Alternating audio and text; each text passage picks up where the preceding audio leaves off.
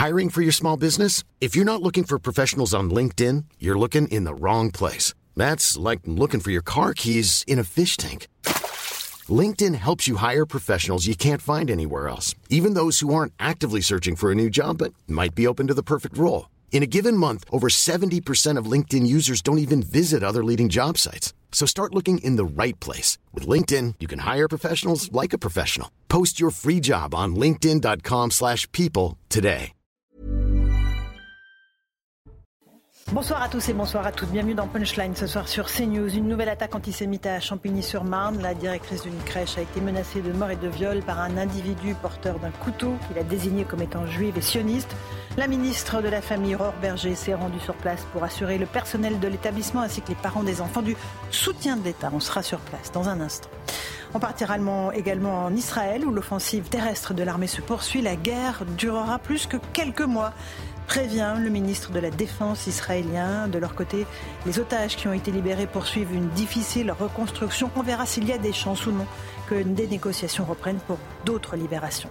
Enfin, à Rennes, l'émotion est toujours vive après qu'une jeune élève de 12 ans ait menacé sa professeure d'anglais avec un couteau sans la blesser, heureusement. L'adolescente a été hospitalisée dans un établissement psychiatrique. Voilà pour les grandes lignes de nos débats ce soir. Tout de suite, le rappel des titres de l'actualité de 17h avec Simon Guillain. Simon. On commence avec cette annonce du Premier ministre israélien. Les suspects arrêtés aujourd'hui au Danemark seraient liés au mouvement terroriste du Hamas, affirme donc cet après-midi Benjamin Netanyahou. Sept terroristes ont été arrêtés soupçonnés de préparer un attentat en Europe et de tuer des civils innocents sur le sol européen. Alors que les bombardements israéliens se poursuivent dans la bande de Gaza, Israël accueille aujourd'hui Jake Sullivan, haut responsable américain qui devrait renouveler la demande des États-Unis de mieux protéger les civils. Ce conseiller de la Maison-Blanche va demander à l'État hébreu de mener des frappes plus précises afin de réduire les pertes civiles dans l'enclave palestinienne. Et puis Emmanuel Macron lance la voiture électrique à 100 euros par mois pour les Français les plus modestes. Le but est d'afficher sa volonté de lutter contre le réchauffement climatique tout en favorisant la production française et européenne. Cette promesse de campagne d'Emmanuel Macron entrera en vigueur à partir du 1er janvier.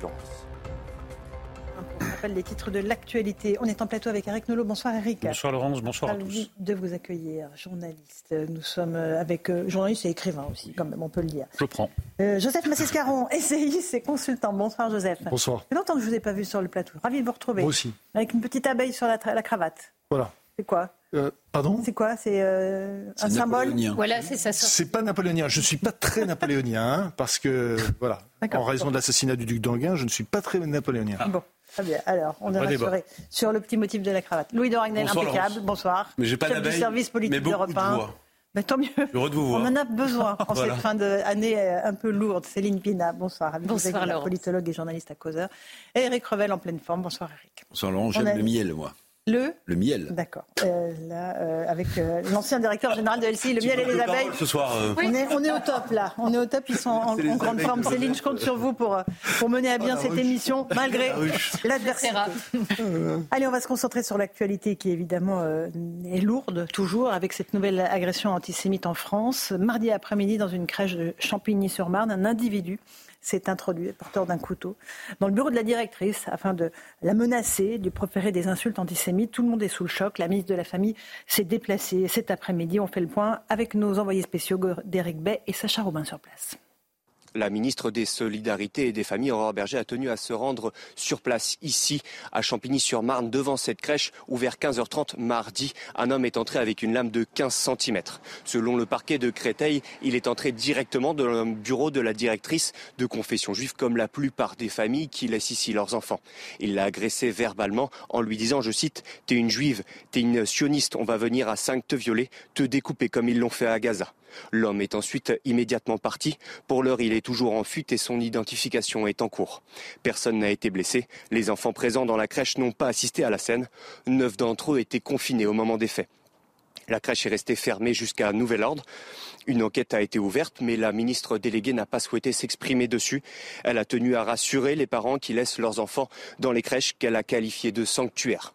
Absolument, un sanctuaire, Eric Nolot, mais qui est menacé, qui est violé, comme tous les sanctuaires euh, aujourd'hui dans notre pays. Hélas, moi je salue la, nouvelle réactivité des membres du gouvernement. Quand il y a un problème, Gabriel Attal se, déplace mhm. facilement. Là, c'est Aurore Berger, mais enfin, on aimerait que ces lieux soient beaucoup mieux protégés, que le ministre n'ait pas besoin de se déplacer euh, suite à des événements aussi dramatiques. Et puis, ça nous rappelle quand même, je ne sais plus quel responsable disait, mais montrez-les-moi ces actes antisémites, sous-entendu, euh, ça n'existe pas. Si, ça existe, monsieur. Il y a une forme de continuum entre les menaces, les arrachages d'affiches, euh, les intrusions euh, au, couteau, tout ça, c'est le quotidien de milliers et de milliers de nos compatriotes qui méritent euh, notre soutien, notre solidarité et la protection nationale. Absolument. et peut-être c'était quelqu'un de la France à Soubise dont vous parlez, sans prendre beaucoup de, risques. Ah, c'était l'imam, mais il me semble avoir aussi entendu ça. du côté de la France Insoumise. il, y a eu des, il y a eu des discours du côté de la France Insoumise qui relativisaient tout ça également, ce qui ne nous étonnera guère. Absolument. Joseph. Je suis frappé, euh, pour euh, rajouter à ce que vient de dire euh, Eric, que qu'il s'agisse des crèches, des écoles, c'est-à-dire partout où les enfants sont accueillis, c'est une ligne de front. C'est une ligne de front.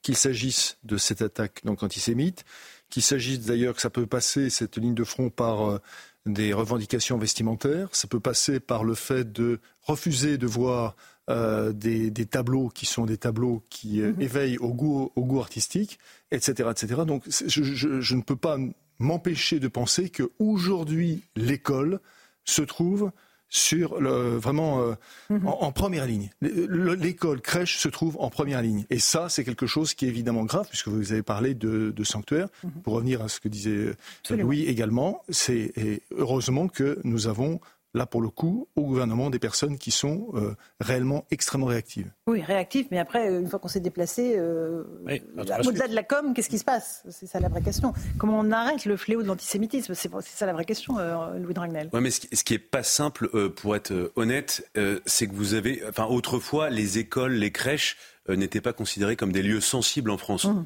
Euh, aujourd'hui, c'est quand même des lieux euh, euh, très ouverts par définition. Il y a beaucoup d'allées et venues, il y a des enfants qui rentrent et qui sortent tous les jours, des parents, il y a beaucoup de personnel. Oui, mais c'est sécurisé. Louis, vous avez des enfants, vous avez posé vos enfants à la crèche, c'est ultra sécurisé normalement. C'est ultra sécurisé. pas comme ça dans une mais crèche. attendez, si on rentre. Et heureusement. Moi, je trouve qu'il faut, il y a un aussi, il faut s'interroger.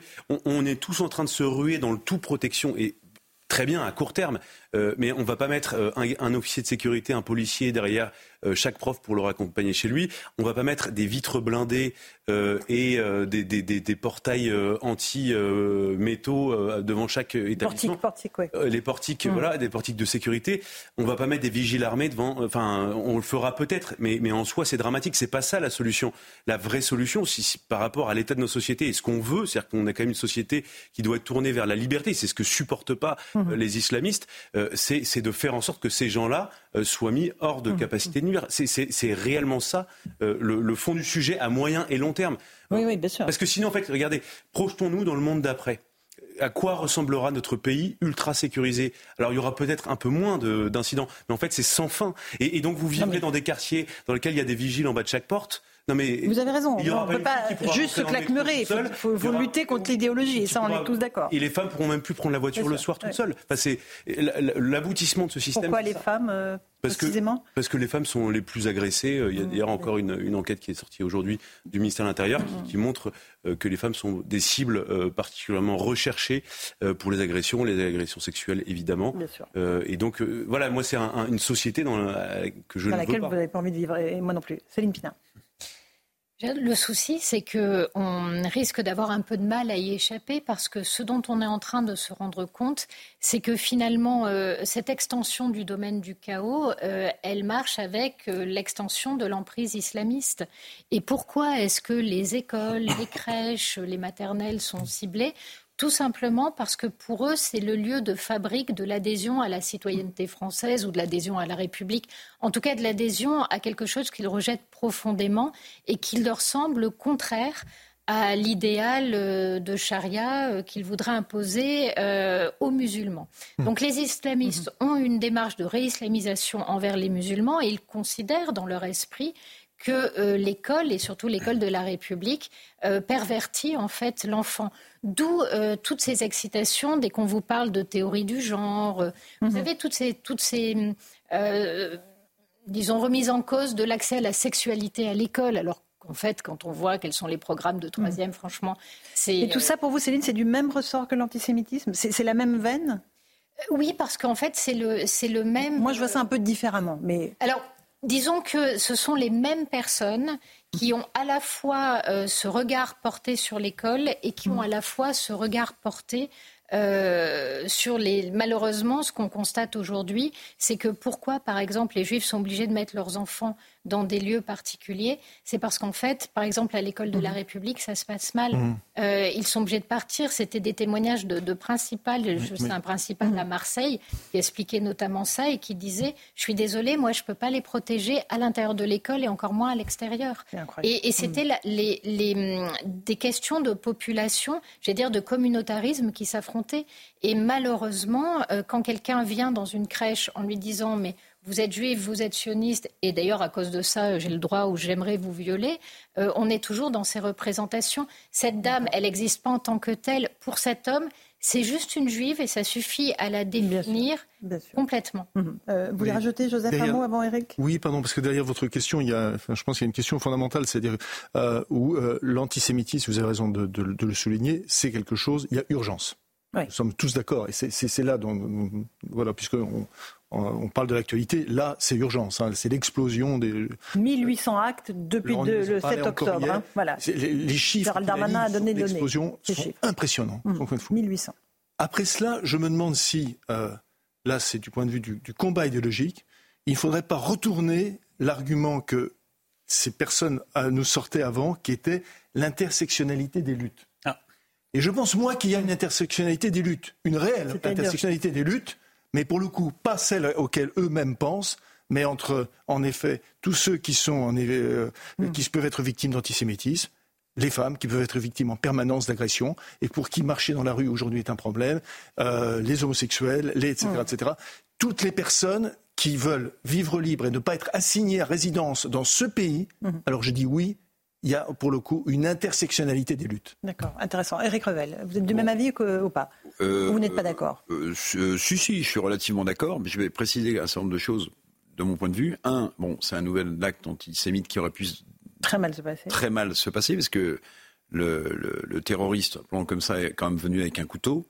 Bon, ça a été précisé, il n'y avait pas d'enfants qui ont assisté à la scène, mais Bon, c'est un lieu d'innocence et de fragilité, une crèche. Hein, il faut quand même pas l'oublier. C'est-à-dire, par définition, des gens qui sont des, enfants, des petits enfants qui sont à la merci de, de cela. Deuxième point, bah, quand même, c'est une nouvelle preuve de l'importation de ce qui se passe euh, mmh. à Gaza depuis le pogrom du 7 octobre. Oui, puisque là, il l'a même, il l'a même verbalisé. Il l'a même verbalisé. Je vais faire la même chose que ce que les terroristes du Hamas ont fait le 7 mmh. octobre euh, en Israël et dans les kibbutz. Euh, voilà. Et puis, juste petite précision, parce que l'enquête a commencé à, à mettre un nombre de faits sur la table, c'est que, alors ça n'excuse rien, parce qu'évidemment on ne va pas se renfermer sur soi-même, on ne va pas mettre des policiers partout, devant des crèches, etc. Mais visiblement le, le, le, digicode euh, qui empêchait normalement n'importe qui de rentrer ne fonctionnait pas ou n'était pas branché, ce qui a permis aussi facilement à ce... Parce qu'il arrive dans le bureau de la directrice, quand même. Voilà, c'est euh, extrêmement inquiétant et préoccupant. Hein. Euh, enfin, sans coup férir dans, dans, dans, dans, dans ce lieu qui, encore une fois, pour mm. moi, voilà, une crèche, c'est plus qu'un sanctuaire. Ah bah c'est, vous voyez, c'est c'est l'innocence absolue. Enfin, c'est, on sait ce que c'est qu'un poupon. Vous demandiez tout à l'heure si on pouvait ranger divers faits sous le. Oui, sous la même bannière. Moi, je le crois parce que je pense que l'école est la mère de toutes les batailles. C'est le lieu d'un effondrement multiple. C'est l'effondrement d'un tabou. On ne touche pas aux enfants. Mmh. C'est l'effondrement des savoirs fondamentaux, hein, je vous renvoie au dernier classement euh, PISA, et c'est l'effondrement de l'autorité, c'est-à-dire que la mmh. figure du prof maintenant est complètement euh, bafouée. Donc je pense que ça ne résoudrait pas 100% des problèmes de la société, mais une reprise en main, au sens euh, évidemment mmh. républicain et légal de la chose, une reprise en main de l'école permettrait de régler un grand nombre de problèmes fondamentaux. On, est, on est au fondement de beaucoup de choses, l'autorité, la sécurité, le savoir. Mais là, on n'est même pas à l'école, on est à la crèche. Hein, donc c'est avant, même l'école. Céline, un dernier mot, puis on écoute Aurore Berger. Les actes antisémites qui sont commis, euh, il y a des gens qui les commettent. Ils ne tombent pas du ciel, ces actes antisémites. Donc aujourd'hui, qui les commet? Et pourquoi il y a un tel, une telle omerta sur qui les commet? Mhm. C'est peut-être aussi le problème qui fait qu'on n'arrive pas à avancer sur ces dossiers-là. Il vaut mieux regarder une réalité en face et faire la distinction. entre islamistes et musulmans que se dire oh là là comme je crains d'exposer une partie de la je, population. Je n'en parle pas. Je préfère me taire. Et en hmm, fait, résultat, tout le monde est exposé. On va juste écouter, on écoute Aurore Berger, puis je vois sa parole, Joseph Massescaron. Malheureusement, depuis le 7 octobre dernier, on voit une multiplication euh, des actes antisémites dans notre pays et que face à cela, bah, la République, est très solide. Et vous le voyez aujourd'hui par la représentation aussi qui est la nôtre ici à Champigny, de manière à dire très clairement, évidemment, que nous ne laisserons rien passer euh, face aux actes antisémites. Donc à la fois protection de nos enfants, protection de celles et ceux, évidemment, qui prennent soin de nos enfants partout où ils se trouvent et euh, lutte très déterminée contre tous les faits d'antisémitisme qui malheureusement se sont propagés euh, depuis euh, le 7 octobre dernier. Voilà pour Berger. Joseph, un dernier mot sur oui, cette agression. On ne peut pas ne, pas souligner que tous ceux qui, qui récitent en permanence et qui continuent même à réciter en permanence le fait que le Hamas serait un mouvement de résistance, très franchement, la résistance, les résistants, ils sont où là? Mhm. C'est-à-dire, pardonnez-moi, concrètement, c'est quoi, en quoi est-ce un fait de résistance, le fait d'entrer dans une crèche, d'accord, et de menacer de mort la directrice? Moi, je vois pas. Je vois pas. Je vois pas d'exemple dans l'histoire de mouvement de résistance digne de ce nom qui soit allé jusque-là. On va partir tout de suite. Le mouvement totalitaire, en revanche, oui. Oui, voilà. Euh, mais a priori, on est encore en démocratie. On, va partir en Israël. Euh, on va d'abord écouter, avant de rejoindre nos envoyés spéciaux, euh, Yoav Galan, qui est ministre israélien de la Défense. Il a affirmé il y a quelques instants que la guerre prendrait du temps. Elle durerait plus que quelques mois. On va l'écouter. On en débat ensuite. Le Hamas est une organisation terroriste qui s'est construite au cours d'une décennie pour combattre Israël et qui a mis en place des infrastructures souterraines et aériennes qu'il n'est pas facile de détruire. Cela prendra du temps, plus que quelques mois, mais nous vaincrons et nous détruirons. Voilà, cela prendra du temps, dit Yoav Galan. On est en ligne avec Vincent Fernandez et Jérôme Rampenou, bonsoir à tous les deux. Vous êtes en, Israël. Il y a cette déclaration du ministre euh, de la Défense et il y a ces images aussi qui nous arrivent euh, régulièrement, Vincent, de terroristes du Hamas qui, qui se rendent. Hein. Il y a beaucoup de redditions depuis quelques jours. Oui, cette fois-ci, c'est le compte officiel de l'armée israélienne qui a diffusé euh, ces photos et vidéos sur lesquelles on voit effectivement des hommes déposer les armes devant euh, les soldats israéliens. Selon Tsahal, il s'agirait effectivement de combattants du, euh, du Hamas. Il serait 70 à s'être rendus ces dernières heures dans la, dans la bande de Gaza. Ils auraient été arrêtés puis emmenés pour être interrogés par les services de renseignement israéliens. Et pendant ce temps-là, évidemment, les combats continuent à la fois dans le nord et dans le sud de la bande de Gaza. Vous l'avez entendu, le ministre de la Défense israélien a annoncé que la guerre durera plusieurs mois et qu'elle sera particulièrement difficile, toujours avec ce double objectif, à la fois aller chercher, sauver les otages, bien que pour le moment ce ne soit pas réellement concluant. une seule otage a été euh, libérée, secourue dans la bande de Gaza depuis euh, le début de la guerre, et puis éliminer le Hamas, notamment en éliminant les dirigeants de l'organisation. Et puis justement, ces dernières heures, des primes ont été euh, annoncées pour toute personne ayant des renseignements sur euh, les dirigeants de l'organisation dans la bande de Gaza, notamment Yahya Sinwar, euh, celui qui est présenté comme étant l'ennemi numéro un. Toute personne ayant des renseignements euh, aurait une prime de 400 000 dollars, selon l'armée israélienne qui a envoyé des flyers sur la bande de Gaza pour annoncer aux habitants cette information. Merci beaucoup Vincent Fernandez, Jérôme Rampenou depuis Tel Aviv. Louis Dragnel, ces images de reddition, elles sont importantes. Évidemment, l'armée israélienne les utilise pour dire qu'on a affaibli notre ennemi. Regardez, ils sont en train de se rendre. C'est ce qu'on appelle une opération de dissuasion, de déception. Euh, et donc pour essayer de montrer à l'ennemi euh, que euh, on est plus puissant que lui et, que donc il y, a des il y a des combattants il doit s'en rendre, Donc l'idée c'est d'essayer aussi de de, de, de de créer donc cet effet déceptif. De démoraliser les troupes démoraliser les troupes adverses, absolument. Et je profite de cet exemple-là pour euh, aussi expliquer que le, euh, vous parliez de, de, de, cette guerre qui va, qui va durer longtemps. Qui va durer. Euh, Israël a déjà budgété le coût de la guerre au moins pour une année, c'est 51 milliards de dollars. Euh, dont plus de la moitié euh, de, ces, de, cette somme, donc plus de 25 milliards de dollars, qui vont être consacrés à l'effort de défense et de sécurité, donc la police euh, et l'armée. C'est un effort considérable.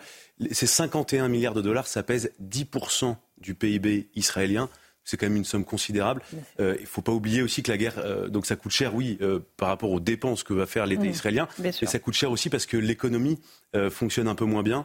Il y a beaucoup de gens qui sont réservistes de l'armée, donc qui arrêtent de travailler dans leurs entreprises pour servir au sein de Tsahal. Donc tout ça a un coût et Israël est, très scrupuleux et, et, fait très attention aux dépenses qu'il engage pour cette guerre. C'est très important évidemment parce que l'argent c'est le nerf de la guerre, on le sait, mais on, regrette que cet argent n'ait pas été utilisé pour prévenir ces attentats et ces actes du 7 octobre et que voilà, le renseignement est un peu failli. Non, mais la, guerre a duré, mais à quel prix Je ne parle pas seulement du, budget qui est consacré par Israël. À quel prix pour les otages Est-ce que la philosophie officielle, c'est, bah, écoutez, euh, tant pis, euh, on sait qu'on ne va pas les récupérer sur le terrain, mais tant pis. Et à quel prix surtout, pas surtout, aussi pour les populations civiles euh, de Gaza? Je ne sais pas ce que ça veut dire une, guerre qui dure plus que quelques mois, mais on ne peut pas imaginer que ça continue à ce rythme, avec un tel rythme de destruction, avec une telle catastrophe humanitaire. Donc quelle est la tactique euh, d'Israël? Est-ce qu'il y aura un second temps où il y aura moins de bombardements, moins de pertes civiles, plus de combats euh, au, sol Là, cette phrase, elle nous laisse un peu sur notre, elle nous laisse un peu sur notre fin. On sait combien ça va coûter en argent, on se demande ce que ça va coûter en vie humaine. Mais euh, vous savez, Israël a, fait des, ce qui s'appelle des, des kill lists, hein, donc il y a euh, tous les noms. Des gens qui veulent tuer. Des gens qui veulent euh, neutraliser. Donc ils, ont estimé le nombre de combattants du Hamas. Et donc, ils veulent euh, arriver à un chiffre proche euh, de celui qui est le chiffre théorique des services d'enseignement israéliens. Et euh, le plus important aussi, c'est la liste des noms des gens qui composent l'état-major mhm. du Hamas, à la fois l'état-major politique et militaire. Et donc, tant qu'il n'y aura pas l'idée qu'il y a une, une bascule dans, cette, dans, dans, ce combat, avec notamment plus de la moitié des combattants qui sont des terroristes qui sont neutralisés, et surtout l'appareil intellectuel et militaire, eh bien, il, Israël considérera Combien de temps l'opinion publique israélienne pourra tolérer qu'on laisse la question des otages de côté et combien de temps la communauté internationale pourra supporter les pertes civiles de plus en plus importantes à Gaza. La communauté internationale, je crois que c'est, vous avez, la réponse, on, la connaît déjà. Euh, aux Nations Unies, euh, le combat est entre guillemets déjà perdu pour Israël. En revanche, là vous avez raison, c'est euh, le coût de l'effort de guerre psychologique, humain pour la société israélienne. La, la, réponse. Et la pression des familles. On l'aura. C'est ce que disait Eric. Personne ne la connaît là qu'aux Nations Unies, Israël est perdu, sincèrement, euh, ça ne surprend personne. Mm-hmm. Donc en fait, Israël a raison de ne tenir aucun compte de cette opinion internationale parce que de toute manière, elle n'a jamais su prendre ses responsabilités et faire de réels choix euh, basés même sur des, sur des logiques morales ou, donc euh, Israël a raison. En revanche, ce qui risque d'être compliqué, c'est que c'est très bien de budgéter un an de guerre. Euh, c'est très bien d'avoir des buts de guerre, mais rappelons quand même qu'au euh, moment où la guerre démarre, la société israélienne est fracturée. Rappelons aussi que Netanyahou est très contesté par la société civile israélienne. Jusqu'à quel moment il n'y aura-t-il pas non plus un retournement qui peut se faire en disant mais en fait ce n'est plus la guerre d'Israël, ça devient celle de Netanyahou? Parce que tant que la guerre continue, il n'a pas à répondre de ses actes. Quand la guerre est terminée, les mhm. premiers qui vont lui demander des comptes, ce, sont, les Israéliens. bien sûr. il, y a, un paramètre aussi quand même là-dedans, c'est que ça, l'armée israélienne euh, veut, euh, est consciente et sait euh, qu'il y a encore plusieurs dizaines de combattants de l'armée israélienne qui sont pris en otage. Et donc c'est un objectif de guerre sur lequel l'armée israélienne ne peut pas reculer. Et, et, aucun leader politique israélien ne, prendra le risque de dire euh, on lève le pied, euh, même s'il il y a encore des soldats qui sont retenus en otage par le Hamas. Vous, avez, vous dissociez les civils des soldats. Exactement. Otages, dans la négociation, évidemment, dans la négociation, aucune négociation officielle. Aucune négociation sur les soldats. Sur la libération des otages militaires. On est, on est obligé de le faire, mais il, y a quand Joseph, même, un petit mot. il y a quand même une grande porosité entre la, population et le Hamas. On l'a vu voir quand même des, des, gamins euh, qui crachent sur des jeunes filles mmh. démantibulées à l'arrière d'un pick-up, euh, voir la façon dont ils ont mm. été accueillis en, héros alors qu'ils sont allés tuer des familles. Bon, il y a quand même un, problème. On a vu comment les, enfants étaient éduqués. Et, c'est sans doute pas pour rien si les pays voisins et si les autres pays arabes ne veulent pas accueillir cette population aussi. Il faut, il faut aussi le souligner. mais il faut le dire un Joseph, Je ne crois pas dans l'immédiat à la fracturation de la société israélienne même si c'est une société en effet euh, extrêmement fracturée euh, sur, le, sur le débat autour de la Cour suprême. Je, n'y crois pas. Euh, les contacts que j'ai eus euh, et que nous avons tous ici avec des personnes qui euh, ont manifesté contre Netanyahou et même avec beaucoup d'ardeur contre Netanyahou ne sont pas du tout, du tout dans cette logique aujourd'hui. Mhm. Je suis frappé de voir que euh, beaucoup de, de, soldats qui sont partis au front euh, ont laissé des lettres d'une manière très précise en disant surtout si jamais je suis pris, je suis pris en otage, ne négociez pas. Et ça, je suis vraiment frappé mmh. parce que c'est mmh. quelque chose de très fort. Euh, certaines de ces lettres sont été, ont été rendues publiques, pas par Tsahal, hein, je, je, mmh. précise, mais par les familles elles-mêmes. Et c'est quelque chose de, de, très très fort. Donc je ne crois pas. Je crois qu'il y a une, vraiment une, une, unité. Et lorsque l'on entend d'ailleurs, pardon, des, des, amis israéliens et qui nous appellent, nous, euh, qui appellent des familles euh, de, de, Français juifs, aujourd'hui, c'est plutôt pour se demander, pour leur demander comment, eux, vous, comment vous vous, vous sentez. Voilà. Ils sont plus inquiets pour les juifs en France que pour les que pour eux-mêmes. Dernier point, dernier point. s'il y a en effet, pour moi, s'il y a vraiment un danger, c'est bien sûr l'attitude américaine. Hum. L'attitude américaine avec, avec la, la, la, présidentielle qui se rapproche de plus en plus, c'est-à-dire dans, six mois, dans neuf mois, quand sera-t-il justement de la position de l'administration Biden Du soutien évidemment de l'Amérique. Bah, déjà, oui, si on parle de pression extérieure, déjà le, Joe Biden a un discours un peu différent quand même. Il a un discours un peu différent vis-à-vis de, des buts de guerre d'Israël. Donc ça, c'est frappant. Il y a aussi autre chose qui est frappant, euh, Céline l'a abordé un peu, c'est la position des pays arabes autour c'est le silence assourdissant. Vous n'entendez pas de, de, commentaires des diplomaties de ces pays arabes disant euh, ce que fait Israël est monstrueux. Vous n'entendez rien du chef du Hezbollah chiite euh, au Liban. Vous n'entendez rien de la présidence iranienne.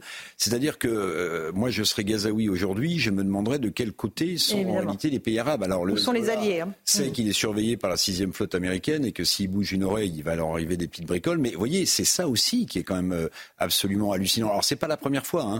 Il y a eu des conflits euh, par le passé, on pense à la guerre du Kippour, guerre des six jours et autres, mais, mais on sent bien que les pays arabes sont quand même gênés parce que accueillir chez eux euh, des, terroristes, euh, fussent-ils ceux du Hamas, à part le Qatar qui abrite les chefs, c'est un vrai sujet. C'est même pas un problème de euh, d'héberger ou pas une partie de la population gazaoui, c'est simplement euh, ces, mhm. ces, terroristes du Hamas sont capables finalement de s'en prendre à tout type de régime qui ne penserait pas euh, comme eux, qui n'aurait pas comme, comme but d'éliminer Israël. Avant de faire une petite pause, j'aimerais juste vous montrer ce reportage exclusif de nos envoyés spéciaux Antoine Estève et Stéphanie Roquier. Ils se sont rendus à l'endroit où les camions d'aide humanitaire sont fouillés par l'armée israélienne avant d'être ensuite dirigé vers la bande de Gaza, parce qu'il y a de l'aide humanitaire qui arrive à Gaza.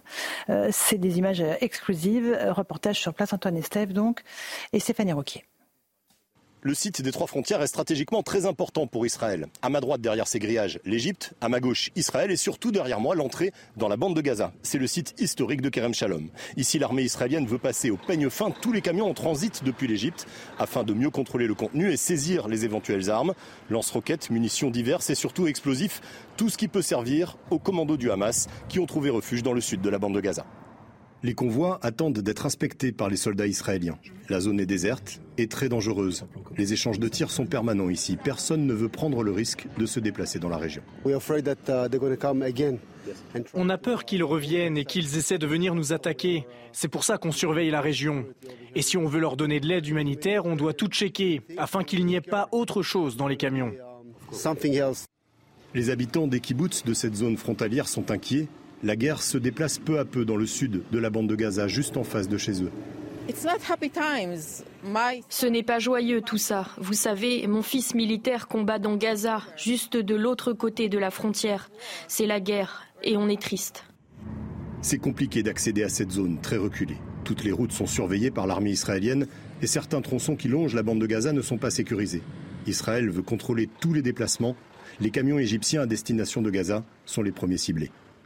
Voilà pour ce reportage d'Antoine Estève et de Stéphanie Rouquier. On fait une petite pause. On se retrouve dans un instant dans Punchline sur CNews. On reviendra à la situation en France. Euh, toujours beaucoup d'émotions à Rennes où une jeune fille de 12 ans a menacé avec un couteau sa prof d'anglais. Et puis on verra aussi euh, ce qui se passe du côté de l'hôtel de Matignon. A tout de suite. 17h30, on se retrouve euh, en direct dans Punchline sur CNews. D'abord le rappel des titres de l'actualité avec Simon Guillain. Simon. Ces annonces du parquet fédéral allemand et du Premier ministre israélien, les suspects arrêtés aujourd'hui au Danemark, en Allemagne et aux Pays-Bas seraient liés au mouvement terroriste du Hamas. 11 terroristes ont été arrêtés aujourd'hui soupçonnés de préparer des attentats en Europe et donc de tuer des civils innocents sur le sol européen. En France, plafond effondré, moisissure, 45 cellules de la prison de Rouen ont dû être fermées en raison de leur état désastreux. Dans une lettre ouverte qui date du 6 décembre, les syndicats de la maison d'arrêt dénoncent les conditions sanitaires et sécuritaires très inquiétantes de l'établissement. La direction a donc pour l'instant décidé de fermer 45 cellules, soit 90 places. Et puis la PMA, victime de son succès, les demandes de procréation médicalement assistée continuent de progresser, annonce l'agence de la biomédecine. Et conséquence, les délais s'allongent en raison d'une hausse des demandes et d'un manque de donneurs. Il faut près d'un an et demi en moyenne pour une première tentative avec un don de spermatozoïdes lance. Merci beaucoup Simon Guillain pour le rappel des titres de l'actualité. Avant de partir à Rennes, où il y a toujours beaucoup d'émotions après qu'une élève de 12 ans ait brandi euh, en classe euh, un couteau pour menacer sa prof d'anglais, euh, on va faire un petit tour du côté de l'hôtel Matignon, puisqu'Elisabeth Borne doit recevoir un certain nombre de ministres ce soir. On rejoint Thomas Bonnet et Laurent Sélarié. Bonsoir à tous les deux. Bonsoir Thomas. Il s'agit quoi de tenter de relancer le projet de loi sur l'immigration? Oui, les convois ministériels sont en train euh, d'arriver. Plus d'une dizaine de ministres sont conviés ici euh, à Matignon pour une nouvelle réunion, un point de suivi tel que le, nomment les services de presse du, du, service de la Première ministre. L'idée, c'est donc en fait de faire un point sur l'état d'avancée euh, des négociations. Parce que depuis lundi soir, la Première ministre est à pied d'œuvre. Elle multiplie les tractations. Ce matin, elle recevait ici à Matignon les cadres de la droite pour tenter d'obtenir des avancées, faire bouger les lignes sur ce texte tel qu'il a été adopté par le Sénat les négociations ont notamment porté sur un point précis, sur le durcissement des conditions pour le versement des prestations sociales pour euh, les personnes en situation euh, irrégulière, les personnes étrangères. On sait que c'est une ligne rouge fixée par euh, la majorité et Elisabeth Borne veut également conserver l'unité de sa majorité. La majorité qui a été reçue ce midi ici à Matignon. Et à l'issue de cette réunion ministérielle ce soir, Elisabeth Borne va filer à l'Assemblée pour une autre réunion, celle de l'intergroupe, c'est-à-dire les partis qui composent la majorité présidentielle. Vous l'aurez compris. L'essentiel, l'intégralité de l'agenda de la Première ministre a été euh, bousculé pour euh, les tractations en vue de cette commission mixte paritaire. Il y aura même, on le sait déjà, une ultime réunion dimanche soir, ici, toujours à Matignon, entre l'exécutif et les représentants de la droite. Merci Thomas Bonnet et Laurent Sélarié. On entend les pimpons tête de l'ambulance pour le projet de loi immigration. Eric Nolot, c'était un peu ça. C'est formidable. J'arrive même pas à exprimer ma consternation. Moi aussi, un il y a, comme Il y a 80% des Français qui souhaitent ce débat sur, sur l'immigration. Et pour tout dire, même ils souhaitent soit que l'immigration s'arrête complètement, soit en tout cas qu'elle diminue.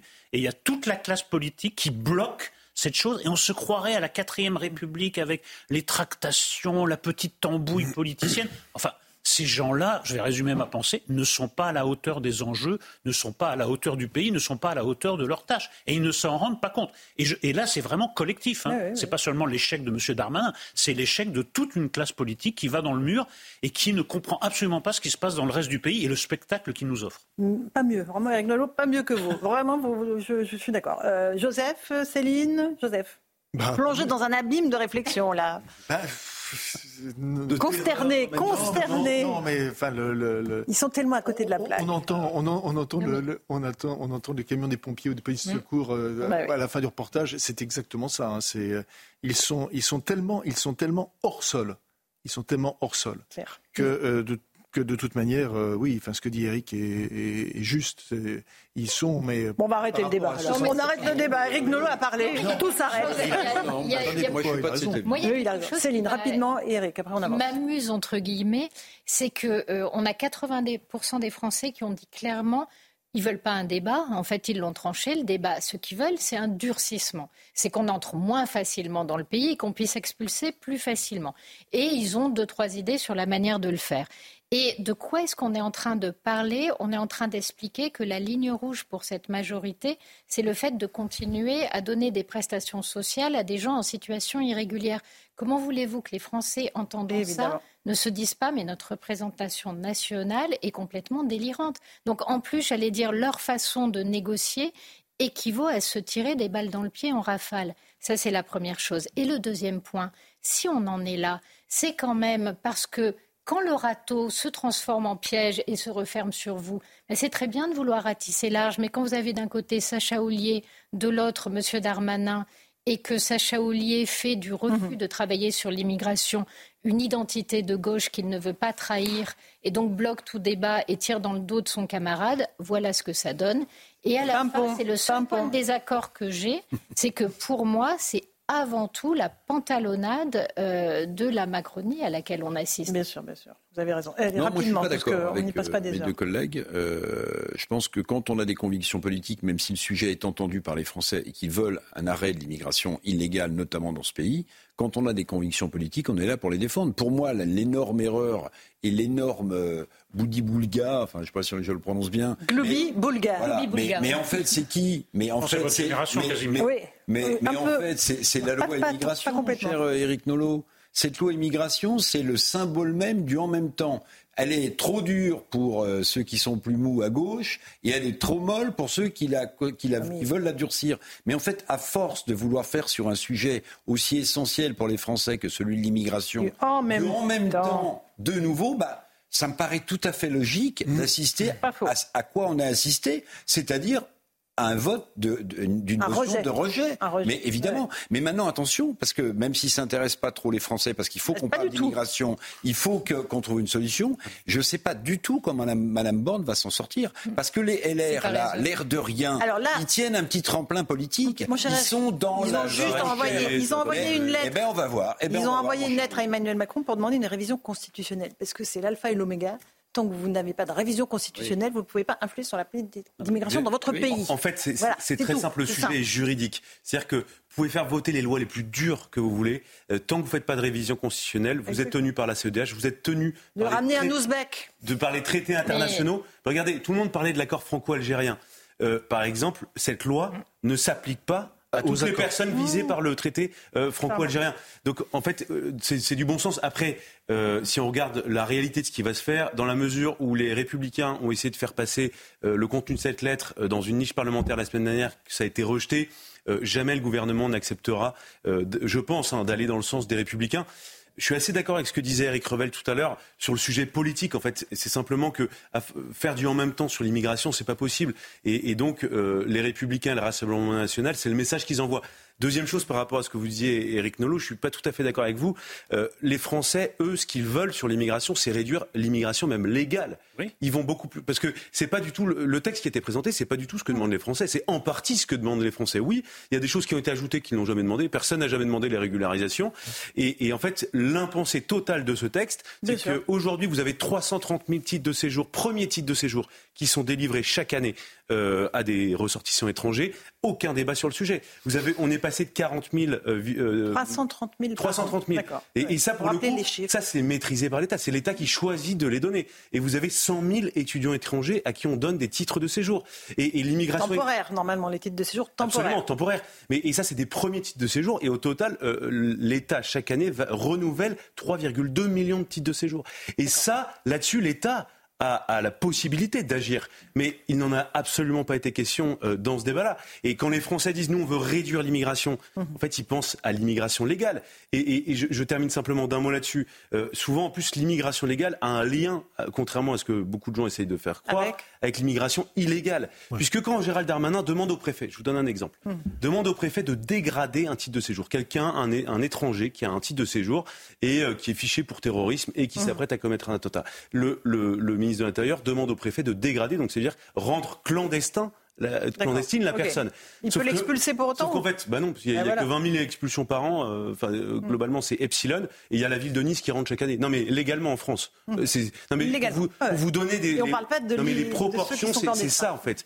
et 20 000, c'est une ville moyenne. Donc la CEDH à bon dos. Une question de volonté politique. Avant de régler le problème de la CEDH. Sur l'immigration légale, c'est de la volonté politique. Il y a un sujet juridique aussi, absolument. Mais et il y a aussi le, volet qui n'a pas été évoqué, qui est du ressort d'Emmanuel Macron, qui est de quel, type de relations internationales la France veut avoir. Et ça, je c'est encore un autre volet. oui, mais en fait, tout ça, c'est on ouvre tous les dossiers en même temps. non, mais c'est une unité. on a bien compris depuis des années que l'immigration n'était pas qu'un seul sujet. Et si vous refusez de vous fâcher avec les Algériens, parce qu'en fait, on en est là, c'est que du rapport de force, eh bien, on n'obtiendra rien. Vous pouvez mettre les mesures les plus dures. Si les Algériens ne veulent pas récupérer leurs ressortissants, on les expulse pas. Et on ne peut pas les expulser parce que à tout prix, on veut préserver des bonnes relations. On est pris au piège de la réelle politique parce qu'on a besoin du gaz algérien, surtout en ce moment, si vous voulez. Donc c'est un petit sujet quand même euh, qui est pas si... Non négligeable. Mais hier, j'ai suivi beaucoup d'attention l'interview de Gérald Darmanin oui, on à va laquelle l'écouter, vous d'ailleurs. participiez, mon cher Louis, hier avec le ministre de l'Intérieur. Moi, il y a une question que j'aurais voulu lui, lui- lui poser sur cette loi.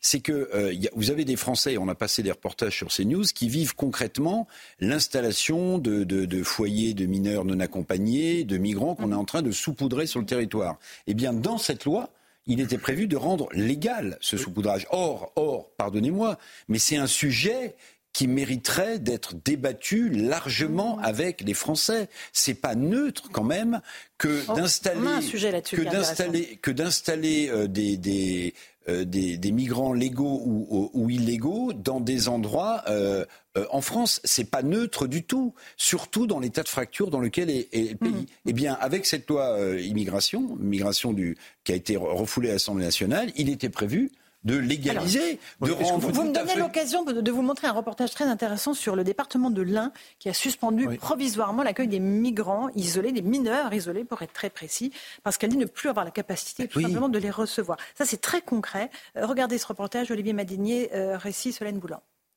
Donc un IL, ça fait C'est l'un des derniers centres d'accueil pour mineurs isolés dans le département de l'Ain. Ouvert le 2 octobre dernier, l'établissement accueille 25 jeunes qui suivent des cours de français et sont hébergés. Parmi eux, Alpha, 15 ans. Originaire de Guinée, il est arrivé en France il y a deux mois. La traversée, c'était pas, c'était un peu difficile. Mon but ici maintenant, c'est de faire l'école, de continuer à étudier, d'apprendre le français, de m'améliorer petit à petit, et par finir aussi à apprendre l'informatique aussi. Malgré l'ouverture de 150 places d'hébergement en 2023, le département de l'Ain assure ne pas disposer des capacités d'accueil et d'encadrement nécessaires. Car le nombre de mineurs isolés dans le département est passé de 261 en 2022 à 377 en 2023. Cette année, nous avions inscrit 5,5 millions d'euros au budget 2023. Nous allons en dépenser près de 7 millions, ce qui est un effort là encore extrêmement important et pour lequel l'État compense de façon extrêmement euh, minime. Pour ce collectif de solidarité, les raisons avancées par la collectivité ne sont pas suffisantes. On peut comprendre la position du département. Euh, simplement, pour nous, elle n'est pas suffisante, dans le sens, il ne suffit pas de dire l'État ne nous paye pas, ou on a du, du mal à fonctionner. Encore faut-il faire une action supplémentaire pour réclamer ces, pour réclamer ces, ces deniers. En moyenne, selon le département, l'accueil d'un mineur isolé coûte 25 à 30 000 euros par an.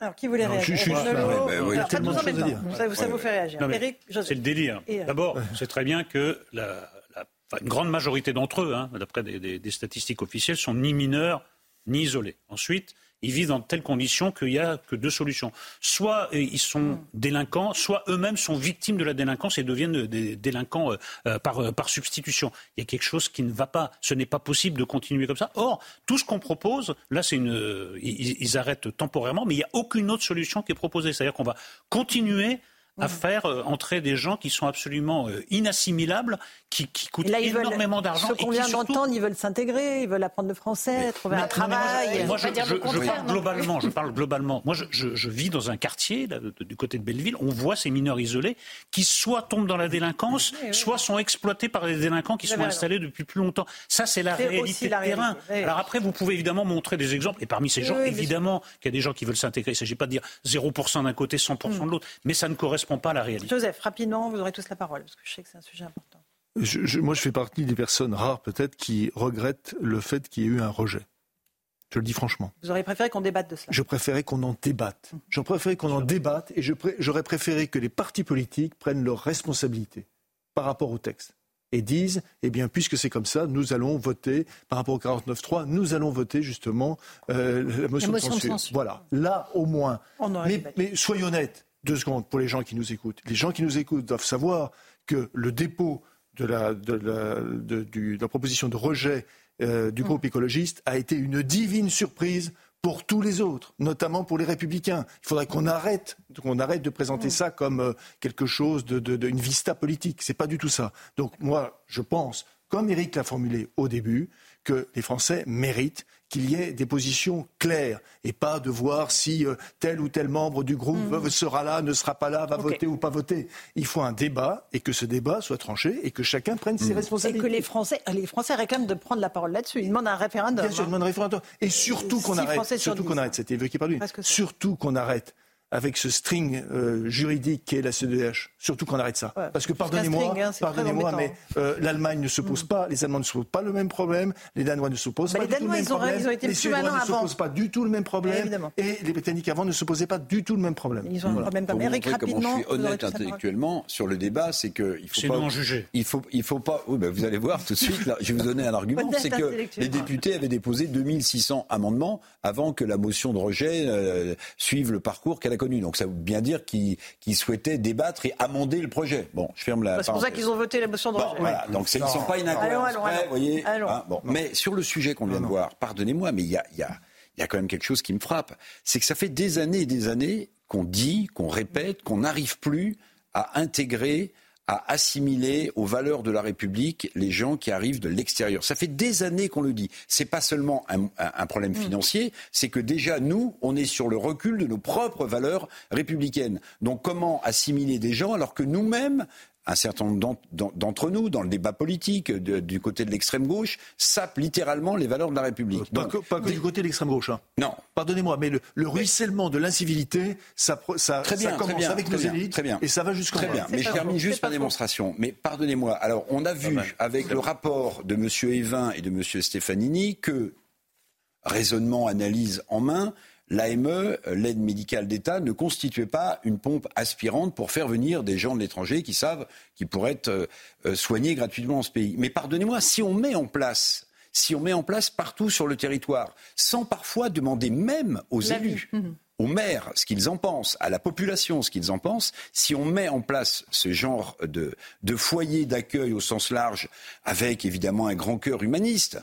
Eh bien si ça, ça ne constitue pas une pompe aspirante, je veux savoir ce qui va en constituer une. Parce qu'en réalité... Vous avez raison. Bah oui, les, Allez. les- les mineurs, les mineurs non accompagnés, ils se diront de toute façon, j'ai la liberté totale de voyager où je veux en France, et vrai. quand j'aurai besoin. Non, mais je serai accueilli à un tout ça. endroit. Il y a une seule Voilà. solution. Il y a révision de la Constitution et référendum et que les Français Exactement. tranchent. Exactement. Tout le reste, la tambouille de Mme Borne, la- Borne avec euh, les- les- le, le défilé des partis, ça ne mènera nulle part. ministres, là, ce Ça soir. ne mènera Alors, nulle part. Louis et Céline. Alors, Ça Louis avait demandé la parole de avant. Céline, pardon. La, gestion d'un mineur non accompagné, un mineur isolé, c'est la même chose. Ça coûte 50 000 euros par an, donc aux Français, aux contribuables. hein. Au- Aujourd'hui, en France, qui gagne 50 000 On l'a euros dit dans par le an sujet, oui. Euh, Globalement, euh, t- assez peu, hein, au-dessus de 50 000 euros par an. Donc, euh, il y a beaucoup de Français aussi pour qui c'est insupportable de se dire que des personnes qui, certes, en Mm. détresse, viennent sur le territoire français, viennent, euh, alors que eux payent des impôts, euh, arrivent péniblement à joindre les deux bouts et gagnent euh, loin de 50 000 euros par an. Le, le- le deuxième sujet, c'est que euh, il y a beaucoup de gens qui viennent de pays qui sont absolument pas en guerre. Mais comme un mineur ne peut pas être expulsé, eh bien, on est fichu. Voilà. Troisième chose, euh, on entend dans le, dans le reportage, mais il veut s'intégrer, il va prendre le français. Mais c'est pas le sujet. Est-ce qu'on a Bah, envie c'est qu'il... quand même mais, important. Mais, mais pas du tout. Toute personne qui veut apprendre le français n'a pas le droit de venir en France. Non, mais c'est pas, c'est pas un critère suffisant. Est-ce que- Référendum. Est-ce qu'on qu'on souhaite qu'il soit là Est-ce qu'on a besoin de lui? Oui, non. Et on est souverain. Non, mais le- le- la, la base de la On est souveraineté. souverain, c'est- ça fait longtemps qu'on on plus, devrait- Louis, on- vous le savez, avez hein. raison. On l'est plus depuis bien longtemps. euh, retrouver C'est cette, euh, cette souveraineté. Et, et- et en fait, je trouve que le débat est complètement biaisé. Parce qu'à chaque fois, on dit oui, mais il est gentil, il sait faire du pain. euh, il sait... et- mais mais, mais c'est pas, c'est suffisant. Non, mais c'est c'est pas Oui, ça le sujet. Est-ce que là, nous, là- on souhaite avoir cette personne, ces personnes veux dire, même avant ça, euh, la question n'est pas là. Ce qu'on a vu, par exemple, si on prend simplement l'image et ce qu'on a à l'image. Euh, en tout cas, pour euh, 17-18 ans, ils sont bien bâtis. Euh, en général, c'est un peu plus maigrichon. Mais bon, admettons, euh, après tout, on ne se développe pas de la même manière. Mais en tout cas, le Vous avez un doute sur leur âge réel, c'est ça Bah, Ah bah. Il y, a- il y a toujours une question Non, qui se pose sur l'âge réel. Et derrière, qu'est-ce qui se passe? Pourquoi est-ce qu'ils se disent mineurs? Pas parce qu'ils aiment mentir, parce qu'ils savent que ça les protège. Comment est-ce qu'ils le savent? Parce que les associations qui les prennent en main euh, Leur dit. disent. Mm. Elles leur disent aussi quels sont les récits qui vont fonctionner, de quelle manière ils doivent se positionner. Donc ça ne veut pas dire que ce ne soient pas des gens euh, gentils ou intégrables, mais ça veut dire que de toute façon, on ne peut pas en juger d'après un discours qui est fait pour capter la bienveillance. Et ensuite, pour parler, oui, la CEDH nous pose un véritable Cour problème. européenne des droits de l'homme. Oui. Par exemple, il y a un truc tout bête. En fait, elle sert essentiellement à une catégorie de juges pour contourner les obligations qui sont liées à la loi ou à notre Constitution.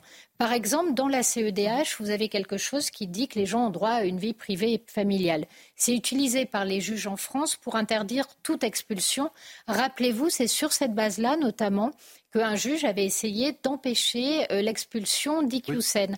Parce que le droit à une vie familiale, mmh, ça devient un droit à rester, quelle que soit la manière dont on se comporte. Mais on est, d'accord, Céline, que ce n'est pas le problème de la CEDH, c'est le problème des juges en France. Oui, mais sauf que le jour où on coupe le... le... lien avec la CEDH, cet argument ne fonctionne plus. Et en plus, l'intérêt, mais, mais, c'est que la CEDH... Ce qui me frappe, Céline, c'est que vous savez très bien que euh, encore une fois, je veux dire, en Allemagne, on ne se pose pas ce type de mm. problème. C'est pas vrai, ça n'existe pas.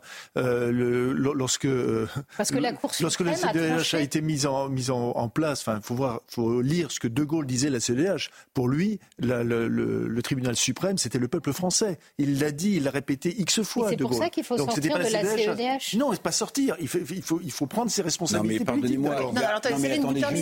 sur l'Allemagne, vous avez raison, vous avez raison, cher Joseph. Mais l'Allemagne, il y a la Cour de Karlsruhe qui a un poids infiniment plus important vis-à-vis des autorités de Bruxelles que nos modestes euh, autorités françaises. Mais parce la, la, quand la Cour de Karlsruhe décide de quelque chose, je peux vous dire que directive transposée ou pas européenne, les Allemands. J'aimerais juste que Mme Pina termine sa, prise de parole. Mais, mais nous, on le fait pas. pas sur ce plateau. Je voulais lira la, parole des femmes. Ce que je vous le dis.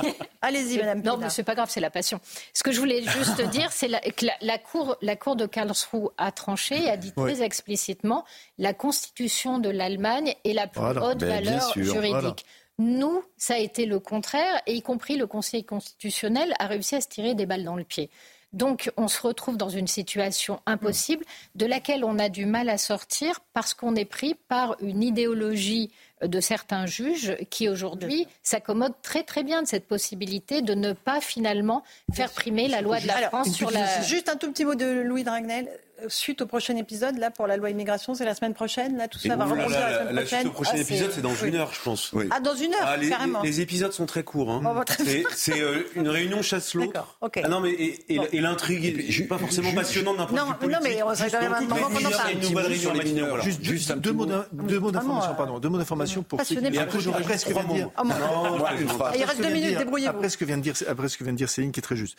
Euh, un, il faut le dire avec force la CEDH n'est pas l'émanation de l'Union européenne. Oui, absolument. Pour ceux qui nous écoutent. Pardon, parce que moi, je, je sais dans les débats, c'est ce que j'entends parfois. Elle n'a pas même le, la Grande-Bretagne. Non, pas du tout. C'est l'émanation du Conseil de l'Europe. Hum. Et au sein de ce Conseil de l'Europe, il y a des pays, bien sûr, où les droits sont respectés. Il y a l'Azerbaïdjan, voilà. et il y a la Turquie. Voilà, merci. Non, rappelons que ça a été créé en 1950, que la France a signé CEDH en 1974, et que depuis ce, cette année-là, pardonnez-moi, parce que 74, c'est aussi Giscard d'Estaing, c'est mhm. aussi le regroupement familial. Non, mais attendez, évidemment, tout, est, lié. Mais juste, juste un petit sujet sur les mineurs. Je me pose la question, mais où sont les parents? Quels parents, même si vous êtes en difficulté économique, laissent partir ces enfants de cette manière? Laisse partir ses enfants de cette manière. Moi, ça me poserait un, sujet. Même si non, mais attendez. Parce que vous êtes, dans une, vous êtes occidentalisé, mais, dans d'autres cultures, mais non, justement, justement, vous avez des sociétés. Je défends pas le. Mais non, mais vous avez des sociétés matriarcales en Afrique où l'enfant, c'est la valeur absolue. Quels parents laissent partir à l'aventure sans retour possible et sans, et sans contact euh, des, des, des enfants de 13, 14, 15 ans, nous dit-on, dans la nature? Mais mais qui ah, sont ces parents C'est la fratrie. Euh, mm. Il y a des associations qui disent que ah. tout sera fait pour les accueillir. Ah, mais ça, et vous viendrez après. et les familles se disent c'est un émissaire. Donc c'est un business. Et donc il faut dire stop. Il faut dire stop. Bah, le, le, préfet de Nice l'a dit d'ailleurs de façon extrêmement hmm. explicite. Ça, il a, lui a valu une volée de bois vert. Mais il a dit en fait que euh, des parents tunisiens amenaient leurs enfants, les confier aux dealers Évidemment. et repartaient ah, le passeur, plutôt, passeur. Ce sont des éclaireurs. Qui parfois sont aussi des dealers. Qui sont aussi euh, les deux, malheureusement, qui ont les deux casquettes. On fait une petite pause. On se retrouve dans un instant euh, dans Punchline sur CNews et sur Europa. On reviendra sur cette agression antisémite en France. Puis on partira en, Israël. on rejoindra Olivier Rafovitz, qui est porte-parole de Tsahal. Et on aura en plateau Gilles Taïeb, vice-président du CREF. A tout de suite. Thank you. Bonsoir à tous et bonsoir à toutes. Bienvenue dans Punchline ce soir sur CNews et sur Europe 1. Alors que nous sommes censés entrer dans la joie et la lumière des fêtes de Noël et de fin d'année, certains de nos compatriotes vivent la peur au ventre en France. La peur des agressions ou des insultes antisémites, la peur d'être frappé à coups de couteau ou menacé par un cinglé qui vient sur votre lieu de travail, comme cela a été le cas mardi après-midi dans une crèche à Champigny-sur-Marne. La directrice de confession juive a entendu un individu brandissant une lame de 15 cm lui dire T'es une juive, t'es une sioniste, on va venir à 5 te violer, te découper comme ils l'ont fait à Gaza. L'horreur des mots, l'abjection de la menace de viol et de féminicide comme une sinistre réminiscence de ce qui s'est passé le 7 octobre en terre d'Israël. À tous ceux qui vivent dans l'inquiétude et l'angoisse, je leur dis, vous n'êtes pas seuls ce soir. La communauté française ne vous oublie pas, je ne vous oublie pas. Nous nous tenons ici, à vos côtés, pour tenter de faire reculer la haine. On va en débattre ce soir dans Punchline.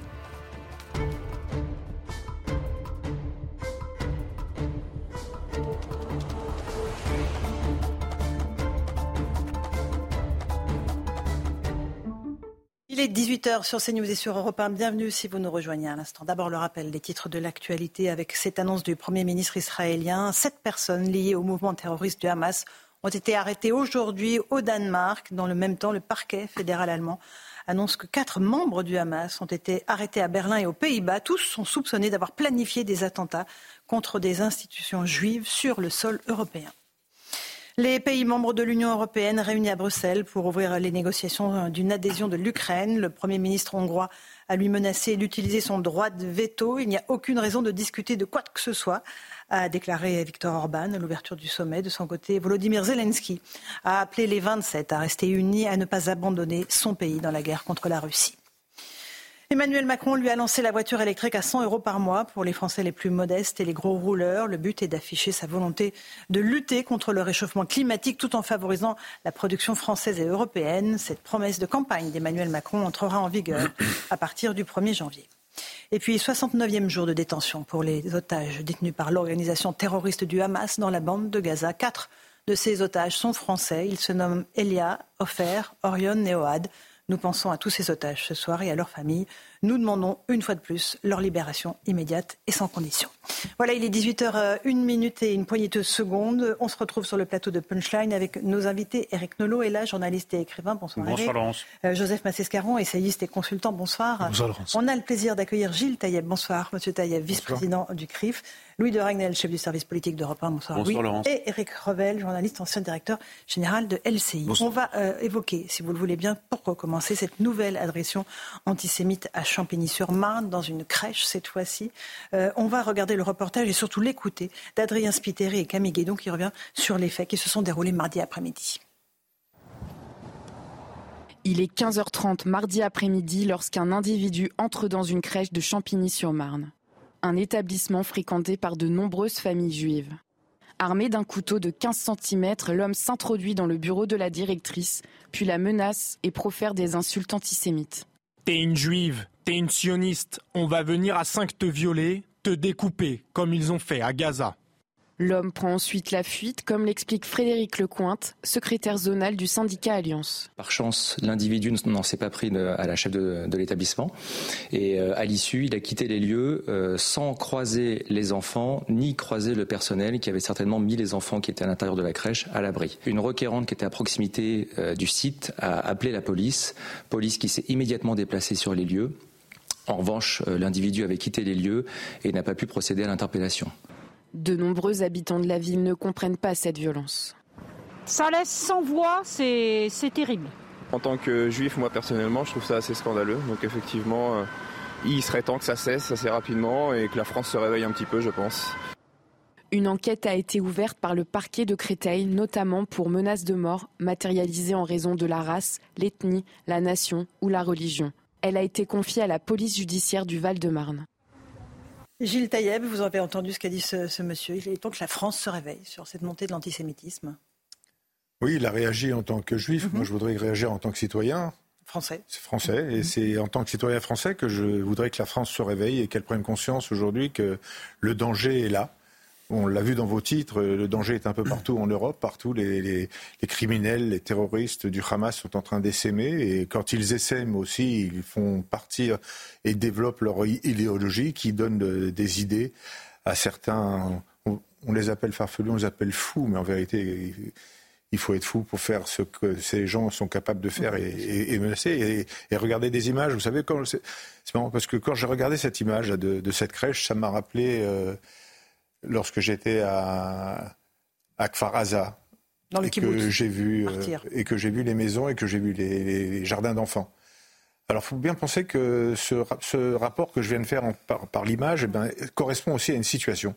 Il y a des gens en France qui s'identifient à ces criminels, à ces terroristes, et qui n'ont aucun complexe aujourd'hui à vouloir dire qu'ils vont venir prendre une juive, la tuer, la couper en morceaux, faire tout ce qu'on a vu faire à, Gaza. Alors ça, ça doit rester dans nos, dans nos têtes les uns et les autres. Mhm. Et, et encore une fois, je le dis, c'est notre combat. C'est le combat de notre civilisation contre ces terroristes, contre ces assassins. On ne doit rien laisser passer, on ne doit rien tolérer. Les Juifs sont les premières victimes, mais après les Juifs, ce seront les autres, ce seront les, les Samuel Paty et, autres euh, qui vont se faire attaquer. Et au nom de cet euh, islam intégriste, au nom de ce fameux Allah Akbar. Mais si Dieu est grand, il est certainement pas grand pour des gens comme ça qui, eux, sont petits, sont, qui sont des criminels et des assassins. C'est bien dit. Comment on peut s'en prendre avec une telle violence à euh, tout, simplement, la guerre entre Israël et le Hamas n'est pas un conflit local, hein. c'est un conflit euh, global, un conflit à métastase. Euh, on l'a vu au Danemark, en Allemagne, en France, où cet homme, en effet, reprend les mêmes mots que les, que les assassins du, 7 octobre. Il, comptait, heureusement, il n'a pas pu passer à l'action, mais appliquer les, mêmes méthodes, c'est absolument terrifiant. Et je pense qu'on mésestime, malgré les efforts sur ce plateau et ailleurs, qu'on mésestime le climat de terreur que ça, que ça provoque dans la communauté juive. C'est une communauté qui est sous pression. Alors, c'est des actes extrêmes, mais il y a d'autres actes, en, parole, des agressions moins, mais quand même très euh, pénibles. Le fait d'arracher les, les, affiches des otages, enfin, moi, je trouve ça, mais c'est vraiment monstrueux. Et donc, il y a une forme de continuum de, de, de violence à bas bruit et puis de violence euh, extrême. À chaque fois, il faut être intraitable, mhm. le dénoncer et surtout envoyer des messages de solidarité envers nos compatriotes juifs. C'est ce qu'on essaye de faire. On le fait, on le fait, ici. On leur dit qu'on est là, mais bon. Oui, mais j'aimerais que ça soit. pas la violence. Non, mais j'aimerais que ça soit plus répandu parce que je vous assure que pour les intéresser, pour parler beaucoup avec des gens qui m'arrêtent dans la rue, qui nous arrêtent tous, ah je sais mm. qu'ils y sont extrêmement sensibles parce qu'ils ont l'impression d'être un peu abandonnés. Ah vous avez je, peux vous, je peux en tout cas euh, vous confirmer. Euh, chaque fois qu'on passe sur votre antenne, euh, on, a le sentiment, comme vient de le dire Eric Nolot, euh, la communauté juive se dit on s'intéresse à nous, on n'est pas seul. On n'est pas seul. Et, je me bats toujours pour dire effectivement, nous ne sommes pas seuls. Vous faites un travail extraordinaire. Je veux vraiment féliciter l'équipe de CNews et de et de évidemment euh, pour pour ses prises de position et son engagement. Mais je voudrais aussi dire, ils veulent terroriser, ils veulent faire peur la, communauté juive est vraie, est angoissée par ce qui se passe. Et comme vous l'avez ressenti les uns et les autres, c'est pas facile aujourd'hui euh, d'être juif en France, dans ce pays qu'on aime et qu'on sert et, qu'on respecte. Mais aussi, euh, on ne doit pas céder à cette peur et renoncer. On ne doit plus enlever les mezuzahs devant les portes. On doit continuer à fêter nos fêtes comme il le faut. On doit continuer à accompagner nos enfants dans les, dans les fêtes parce que si on baisse les bras, ces terroristes ont gagné. Et si nous, on baisse les bras et si mhm. les Juifs baissent les bras, c'est la France qui aura perdu, c'est l'Europe, c'est notre, nos valeurs et notre, et notre manière de vivre. Hmm. Moi, je voudrais vraiment insister sur ce point-là. Il faut, il, faut, le dire, le marteler et le redire. En fait, le, le, combat contre le terrorisme islamisme, il faut bien que, les, que, que, ceux qui nous regardent et nous écoutent le, le comprennent. Je pense que la plupart des gens l'ont en tête, mais c'est pas un combat des Juifs contre euh, des islamistes terroristes du Hamas. C'est un combat des islamistes contre le reste de l'Occident, en réalité. C'est ça qu'il faut que les gens comprennent. Parce que euh, moi, ça m'a frappé aussi, et pardonnez-moi, vous m'avez volé, si j'ose dire, cette image, mais moi, j'ai pensé à des images de kibbutz quand j'ai vu cela. Parce que s'attaquer à une crèche, s'attaquer à une crèche, je le redis, c'est s'attaquer à l'innocence. C'est s'attaquer à ce qu'il y a de plus fragile, ce qu'il y a de plus, euh, ce qui a le plus de valeur, c'est-à-dire des enfants, des petits enfants. Et si les gens ne comprennent pas aujourd'hui que c'est une guerre qui peut être totale, parce que les terroristes du Hamas, vous avez vu ce qui s'est passé au Danemark, les 11 qui ont été interpellés, ce sont des gens qui se revendiquaient du Hamas, qui s'apprêtaient à commettre partout en Europe des attentats. On a connu des attentats en France, ah Israël a connu un pogrom, mais si les gens ne comprennent pas qu'en fait, c'est ce combat-là qu'il faut mener pour nous, pour nos enfants, pour les valeurs qu'on défend dans cette République, si au moins on pouvait faire passer ce message-là, il est important. Euh, Joseph oui, quand, on voit ça, on se dit, euh, tous ceux qui, euh, pendant les, premières semaines, nous ont expliqué doctement qu'il ne fallait pas importer un conflit, je, me demande très franchement, ils doivent vivre sur la planète Zorg, hein, parce que ce conflit était déjà là, était déjà, été déjà importé. Moi, ce qui me frappe, c'est que euh, les Français juifs ne, ne peuvent pas, ne doivent pas être pris pour cible dans leur propre pays, parce que la communauté juive euh, constitue le cours le plus intérieur de notre histoire. Tenter d'arracher, comme ils le font, ces terroristes, l'identité juive, c'est c'est vraiment s'en prendre à l'identité française. C'est ça dont il faut avoir pleinement conscience. Mmh. Sans, cette, sans cette communauté juive, la France n'est pas la France. La France serait handicapée, la France serait mutilée. Et c'est ça aussi l'enjeu. Bravo Joseph. Euh, Louis Dragnel. Mais je suis entièrement d'accord avec vous et c'est pour ça que j'ai trouvé, j'ai été, euh, j'ai apprécié que vous vous repreniez un peu ce qu'a dit euh, la personne qui était interrogée. Vous avez dit, moi c'est pas en tant que juif, c'est en tant que français. Bien sûr. Et, et, et, c'est toute cette dimension aussi civilisationnelle. C'est pas en raison d'une confession, vous, c'est parce que ça concernerait, enfin, particulièrement la communauté juive, mais c'est pas, c'est en tant que citoyen français, c'est pas uniquement par défense ni identitaire ni confessionnelle. parce, que, parce, que, je suis un enfant de la République. J'ai grandi dans l'école publique de notre pays très important avec nos valeurs. comme ça. Et, ce que j'essaie de transmettre à mes enfants, c'est ce sont ces valeurs dans lesquelles j'ai grandi. C'est notre France, celle qu'on a aimée, celle qui nous a formés. Et c'est au nom de cette France qui nous a formés en tant que citoyens et en tant que juifs bien en France qu'on se doit de, se réveiller et de, et, de, et de ne pas laisser faire. On ne doit pas baisser les bras. Moi, j'ai pas l'habitude de me laisser faire et de laisser pas. Donc, si ces gens-là veulent nous faire peur, moi, je leur dis non. Nous allons vous faire peur et en vous chassant où vous êtes, en allant vous chercher où vous êtes et en ne vous laissant pas la place. Et pour ça, il faut un impact politique quand même. Hmm. Évidemment, une action politique importante. de la, confusion euh, qui est née quand même au sommet de l'État euh, dans les jours qui ont suivi cette attaque terroriste. Et, et, ça produit des germes. Et de l'absence du président à la marche contre l'antisémitisme, malheureusement. et puis pardonnez-moi, on a une part de responsabilité quand même, parce que euh, ça fait des années et des années qu'on laisse les valeurs de la République ou les valeurs de ce qu'on est, une, de tradition judéo-chrétienne, reculer sans arrêt au nom euh, d'une certaine partie de la classe politique, mhm. au nom de, de mouvements qui nous viennent des États-Unis. En fait, on ne fait que de reculer et ensuite on se dit, mais en fait, quelles valeurs il nous reste euh, à défendre, mais on est aussi responsable de ça. C'est-à-dire qu'il y a des tas de traditions, pardonnez-moi, qui sont constituantes d'un pays comme le nôtre et qu'on a laissé filer. Une petite pause, on se retrouve euh, tous les cinq dans un instant dans Punchline sur CNews et sur Europe 1. On partira en Israël. Le porte-parole de Tsahal, Olivier Rafovitz, sera en ligne avec nous tout de suite.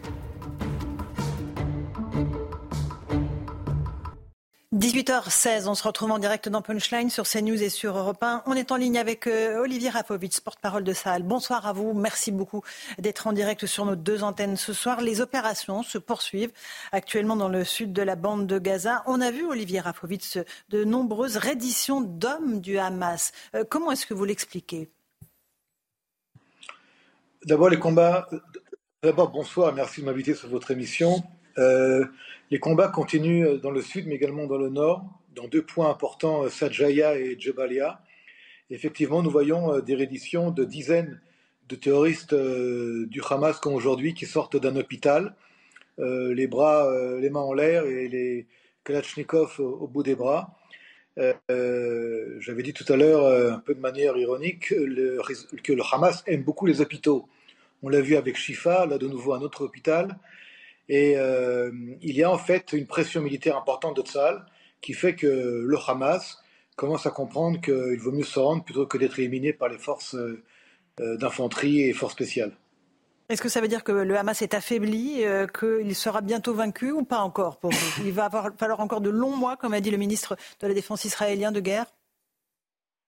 Vous savez, dans la guerre contre le terrorisme, il faut être extrêmement prudent et surtout ne jamais crier victoire et ni trop d'enthousiasme parce que les terroristes du Hamas, les salafistes en général, euh, ne sont euh, vaincus qu'à la fin où il est clair qu'ils sont vaincus.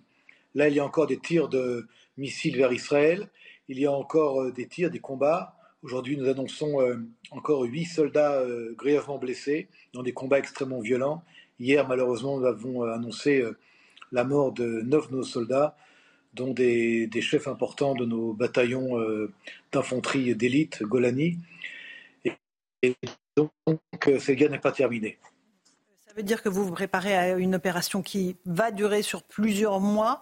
Un budget prévisionnel a déjà été euh, mis en place euh, du côté de, de ministère de la Défense?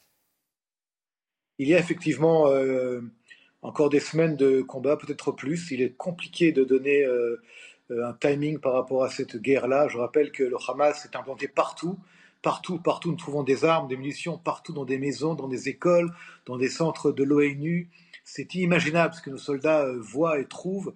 Euh, ce sont des, tunnels en plus souterrains creusés sous la ville de Gaza. Il y a fait une ville sous la ville. Et encore une fois, tant que les, les, capacités militaires du Hamas ne seront pas totalement euh, anéanties, tant que les chefs du Hamas ne seront pas ni arrêtés ou éliminés, eh bien, la guerre continuera puisque nous avons décidé d'aller jusqu'au bout, c'est-à-dire jusqu'à l'éradication du Hamas dans la bande de Gaza. Et il y a effectivement des besoins financiers importants dans cette guerre. Euh, vous êtes le porte-parole de Tzal, Olivier Rafovitz. Les familles des otages espèrent toujours des libérations. Pour l'instant, l'intervention de l'armée n'a pas permis de libération d'otages. Ce sont les négociations qui ont permis euh, d'en libérer euh, quelques dizaines. Est-ce qu'il est temps que ces négociations reprennent? Il y a une opération qui a réussi au début. Nous avons sauvé une soldate, une jeune soldate, dans une opération extrêmement extrêmement euh, audacieuse. D'autres opérations, malheureusement, n'ont pas abouti, comme la semaine dernière. On avait annoncé deux blessés dans une opération de force spéciale, mais malheureusement pas d'otages. Nous continuons euh, l'effort militaire, même l'effort, je dirais, d'action euh, particulière. Mais il est clair que durant la trêve qui a eu lieu il y a quelques semaines avec les terroristes sous l'intermédiaire Qatar et Égypte, il y a eu effectivement le retour d'une centaine de nos otages. Et alors nous parlons, il n'y a pas de négociation, il n'y a pas de reprise de trêve. Et ceci, si, si ça a lieu, sera décidé par euh, l'échelon euh, politique. Alors nous parlons, les combats continuent et font rage. Une dernière question, Olivier Rafovitz. Euh, on a entendu cette annonce du Premier ministre israélien. Plusieurs personnes liées au mouvement terroriste du Hamas ont été arrêtées au Danemark. Même chose en Allemagne. Ils avaient projeté des attentats sur le sol européen. Ça veut dire que la menace que représente le Hamas, elle n'est pas seulement pour Israël, elle est pour nos démocraties occidentales. Tout à fait. Les menaces de groupes terroristes salafistes comme euh, le Hezbollah, comme le Hamas, comme euh, Daesh, sont partout. Et donc, euh, ces projets d'attentats, qui selon les différentes sources a été, a été comment dire,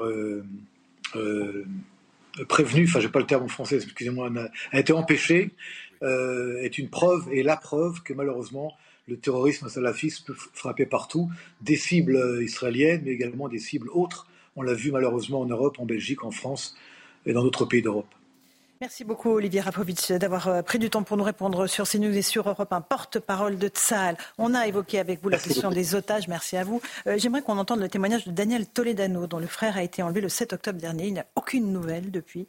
Il raconte aussi ce que euh, lui ont relaté les otages qui sont sortis de détention. Tous les otages le disent, les terroristes leur racontent des histoires fausses.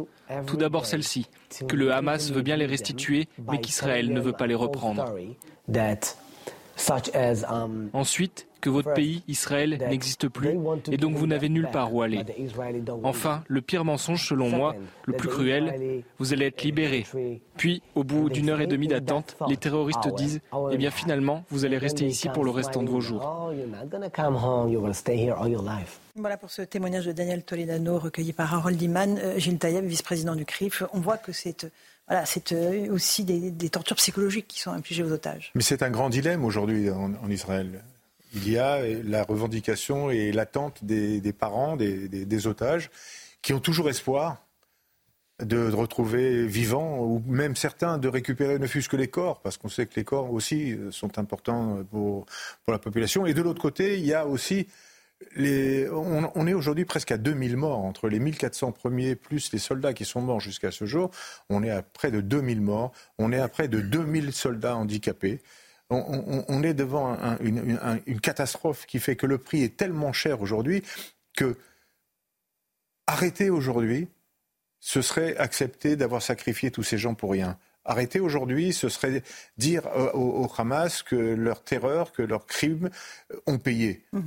Aujourd'hui, il n'y a pas d'autre solution. Il n'y a pas d'autre solution pour Israël que d'aller au bout de ce chemin et d'éliminer le Hamas parce que la population israélienne en a besoin, parce que les parents de ceux qui envoient leurs enfants en ont besoin, parce que les parents des otages aussi ont, besoin de savoir qu'ils peuvent compter aussi sur une armée qui les défend. Parce que jusqu'à présent, quand on disait le plus jamais ça, qui aurait imaginé que c'était possible en Israël? On se disait ça ne peut pas arriver en Israël. Israël, on est tranquille. Et eh ben non, on n'a pas été tranquille. Donc il faut être très fort aujourd'hui. Et donc je comprends l'angoisse des parents, je comprends l'angoisse des, des, des, familles. Euh, je, je, qui manifestent hein, tous les je jours. Veux, Je veux aussi rendre hommage aussi au travail que réalise euh, Tzahal. Euh, vous savez, quand vous avez chaque jour les noms qui tombent, vous regarderez, ce sont souvent des officiers. Ce sont des officiers qui sont en tête, ce sont les premiers à aller au combat, à, rentrer dans les maisons. Vous savez, quand vous êtes dans un immeuble, dans une petite rue étroite, qu'au deuxième étage, vous avez des, snipers qui sont en train de vous tirer dessus. Je ne connais pas beaucoup d'autres armées qui auraient cherché à monter au deuxième étage pour essayer d'atteindre ces terroristes. Il y en a qui auraient bombardé l'immeuble. Mais c'est parce qu'on monte jusqu'au deuxième étage on peut aussi perdre des forces et perdre des gens qui défendent le pays. Donc voilà, tout ça, c'est ça qui est, compliqué dans ce système et c'est ça qu'il faut essayer de faire comprendre à l'ensemble de l'humanité. On va renoncer à faire comprendre euh, à Mélenchon, sa bande et, et, à l'ONU. Euh, quand on entend le président de l'ONU, mais on a envie de, on se demande si c'est un comique. On l'aurait mis à une époque dans les guignols. Mais, aujourd'hui, on, se dit, mais ces gens-là ne, ne voient pas le véritable danger. Non. Alors, bon, nous, nous sommes là pour le répéter en tout cas. Et c'est pour ça que je voulais rendre hommage aussi au travail que fait Salle. Louis Dragnel euh, Pour rebondir sur ce que disait Gilles Taïeb, euh, j'écoutais la plaidoirie de l'ambassadeur d'Israël auprès des Nations Unies. Mhm. et, il explique, il essaie de répéter, et, manifestement, euh, les gens ne parlent pas tous le même langage. Il disait, mais quel pays au monde serait attaqué et on l'interdirait, on l'empêcherait de, se... défendre. Mais, mais c'est quelque chose de qui paraît basique, élémentaire. Mais imaginons en France, et, la, remarque s'applique aussi au président de la République Emmanuel Macron. Euh, si la France était attaquée de cette manière-là, euh, imaginons qu'un autre puissance, mais n'importe quel pays, les États-Unis disent non mais attends vous avez eu un attentat terroriste, mais euh, privilégier le canal de la diplomatie, il mm. euh, faut des négociations et euh, il faut, faut le cesser le feu. Mais c'est inacceptable pour un pays souverain. D'autant plus que l'armée israélienne a encore des dizaines d'otages parmi les otages, il y a des civils et il y a aussi des soldats. Et, qui ne sont pas traités de la même façon, qui ne sont pas traités de la même manière. Et il faut jamais oublier, euh, parce que les gens, euh, parfois, on a l'impression que c'est des dialogues de fous. Euh, une armée, particulièrement l'armée israélienne, n'abandonnera jamais ses hommes. Et, c'est tout à son honneur. Une, armée qui abandonne ses hommes, elle a plus d'armée que le, que le nom. Bien sûr. Joseph, vous voulez nous dire quelque chose? Oui, ce qui est difficile, c'est qu'en plus, nous ne parlons pas le même langage que le, que le Hamas. Euh, moi, je suis frappé parce que ça a été dit d'ailleurs plusieurs fois, mais je pense qu'il faut le, dire et le répéter.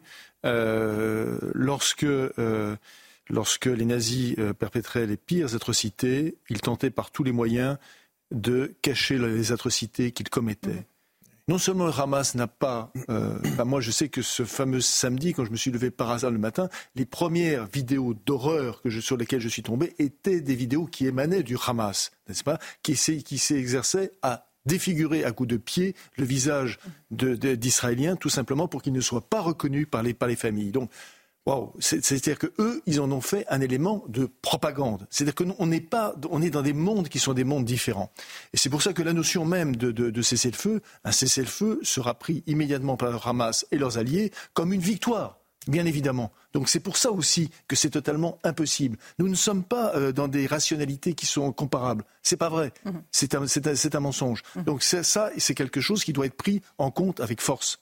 Eric mhm. Nolot mais une question euh, très délicate et même dérangeante que vous avez effleurée, c'est qu'est-ce qui se passe dans la tête des dirigeants, non pas militaires cette fois, mais dirigeants politiques israéliens? Est-ce qu'ils considèrent que le but de guerre, qui est l'éradication du Hamas, vaut qu'on se désintéresse des otages, je pense des otages civils qui restent encore aux mains du Hamas? On a un peu l'impression que là, ce n'est plus du tout, enfin ce que disait le, colonel Rafovitch, il n'y a même plus de négociation.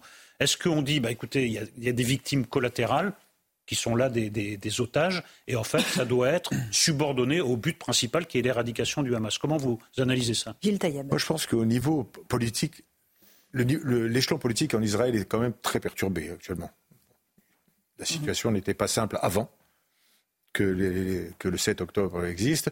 Aujourd'hui, il y a une, un, consensus pour essayer de, garder le cap et de se dire qu'il faut à la fois, en France on dit en même temps, mais on va dire à la fois s'occuper de récupérer des otages, de faire des concessions qui ont été faites pour récupérer les 100 premiers, et aussi d'éradiquer le Hamas, parce qu'on sait que si on n'éradique pas le Hamas, des otages. Est-ce que c'est possible de tenir les deux, les deux lignes? C'est ça le problème. Vous savez, quand, euh, malheureusement, quand, quand, tu, quand, quand une guerre dans tout n'importe quel pays du monde, et je pense que vous en avez rencontré, c'est très, très particulier. Il faut prendre une certaine distance.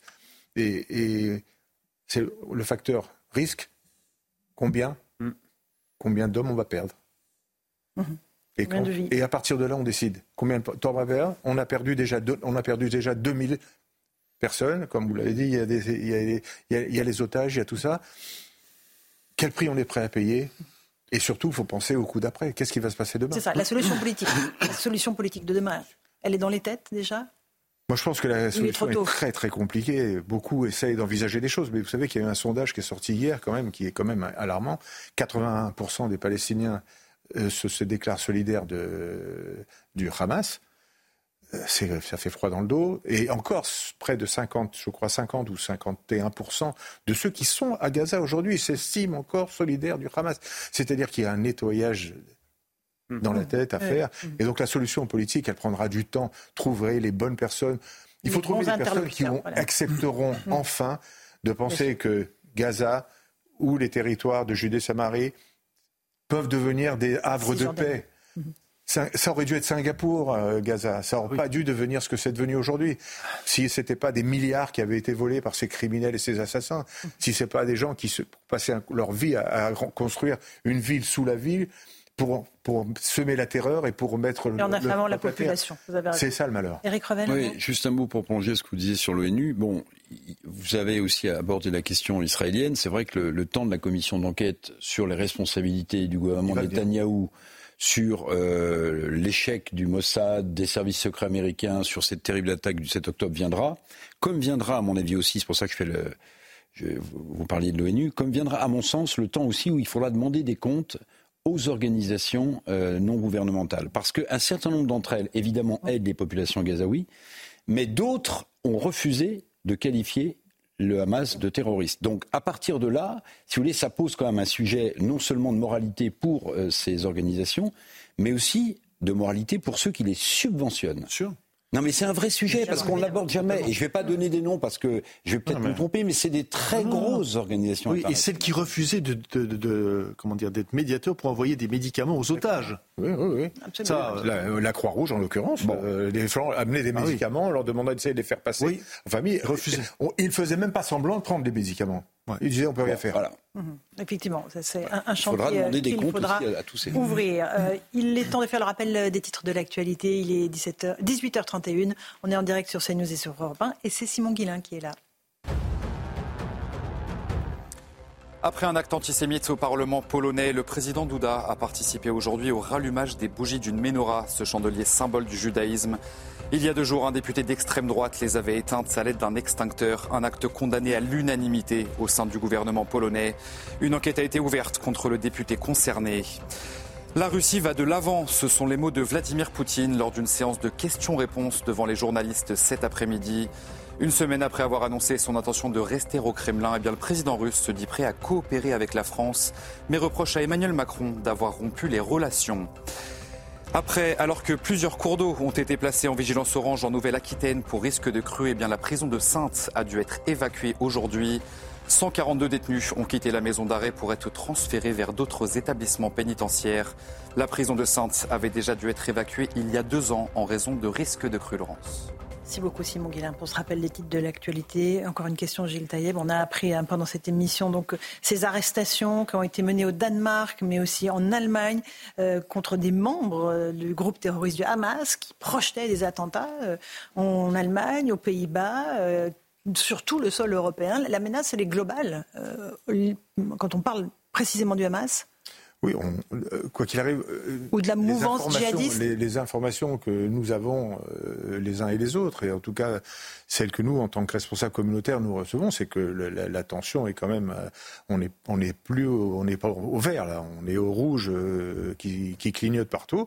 On sait que des cellules dormantes, ce qu'on appelle, existent partout en, Europe, que, que, notre pays, la France, est loin, est loin d'être épargné par ceux qui attendent de, de pouvoir déclencher.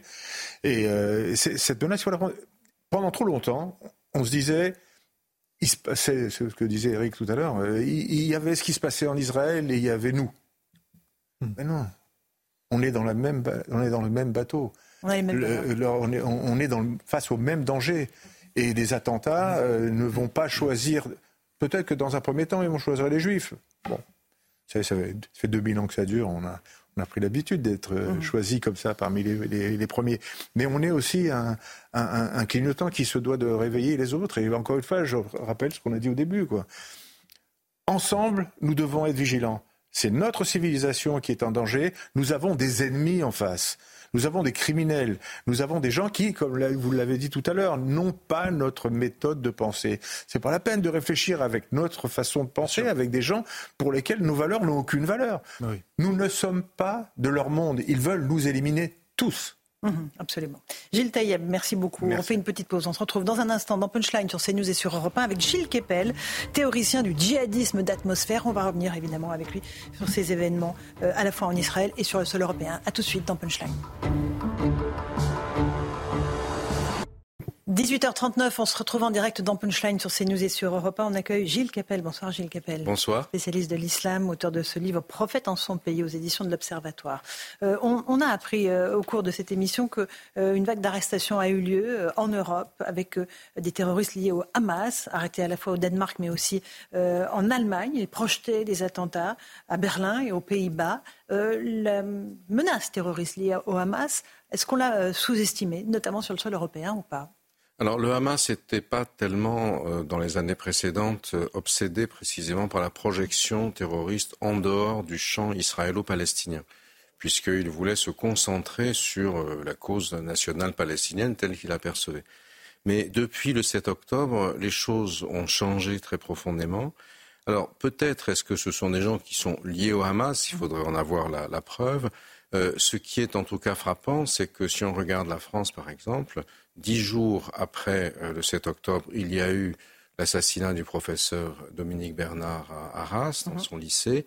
Et ensuite, il y a une dizaine de jours, l'attentat, pas très loin d'ici, au pont euh, Birakem, Birakem, dont euh, le perpétrateur a, à la fin, explicitement fait référence, à ce qui se passait en Israël et Palestine. Donc, c'est sans doute en tout cas quelque chose qui euh, participe d'une atmosphère, si vous voulez, qui euh, fait en sorte que la montée des tensions, la cristallisation des tensions et puis euh, le nombre de morts qui augmente chaque jour aujourd'hui à Gaza, fait qu'un certain nombre de gens qui regardent les réseaux sociaux et autres ont envie de passer à l'acte pour participer à ce qui est espèce de devenir aujourd'hui un drame mondial, puisque bien sûr c'est centré sur Israël, la Palestine, mais c'est quelque chose qui remet en cause euh, le rôle traditionnel de l'Occident. Euh, vous montriez euh, Vladimir Poutine aujourd'hui en pleine, en pleine majesté, d'une certaine façon, pensant qu'il est en train de reprendre la main sur l'Ukraine,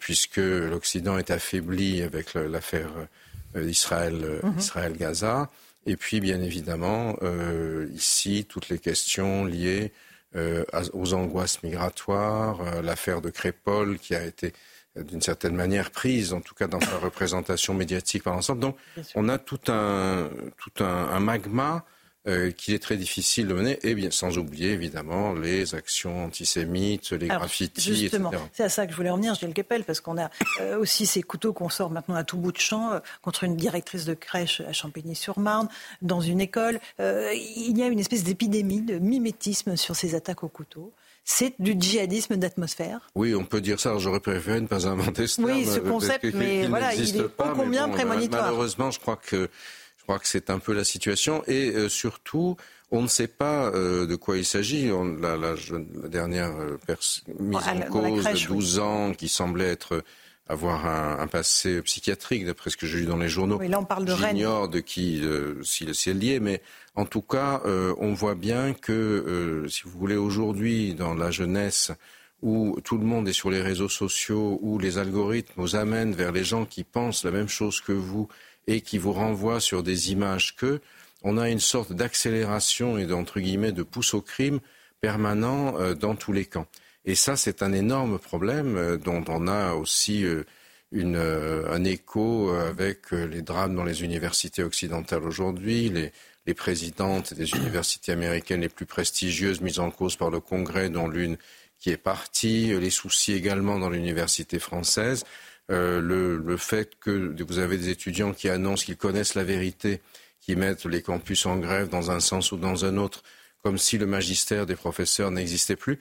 Donc tout ça est un, un, une ambiance délétère, si vous voulez, qui est très difficile de hiérarchiser, mais on a le sentiment que euh, tout est bombardé du même en même temps. Louis Dragnel, une question. Alors justement, comment est-ce que vous expliquez que les thèses du Hamas, et pas que du Hamas d'ailleurs, de l'État islamique, toutes ces thèses totalitaires prospèrent autant dans la société française? On a l'impression qu'il n'y a aucun contre-discours qui fonctionne, on a l'impression que l'État essaye euh, d'avoir un discours dissuasif, certains médias alertent, mais euh, on a l'impression que ça prospère pourtant.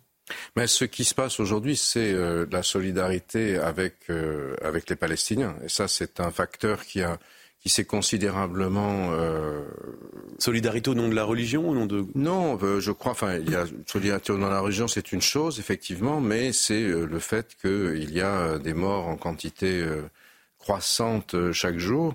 Et euh, vous en avez eu un signe également, pas seulement dans la société française ou parmi les mélanchonistes, mmh. mais en la personne de Joe Biden euh, hier soir, qui a, qui a changé sa, sa, sa, position par rapport, à, par rapport à Israël, qui la veille, en allumant des chandelles de Hanouka, avait dit qu'il soutiendrait euh, Israël jusqu'au bout, et qui, ont, au vu aussi de l'élection présidentielle américaine qui se présente de plus en plus mal pour lui face à Trump, parce qu'il perd une partie de son électorat de gauche aujourd'hui, qui euh, a euh, mis la pression euh, sur le gouvernement euh, israélien pour euh, qu'il y ait une solution, enfin une terminaison, si je puis dire, une fin rationnelle au processus, puisque la stratégie de M. Netanyahou, comme ça a été expliqué tout à l'heure sur votre antenne, consiste à, disons, éradiquer le Hamas ou le punir, en tout cas, pour les crimes qui ont été commis le, euh, le 7 octobre.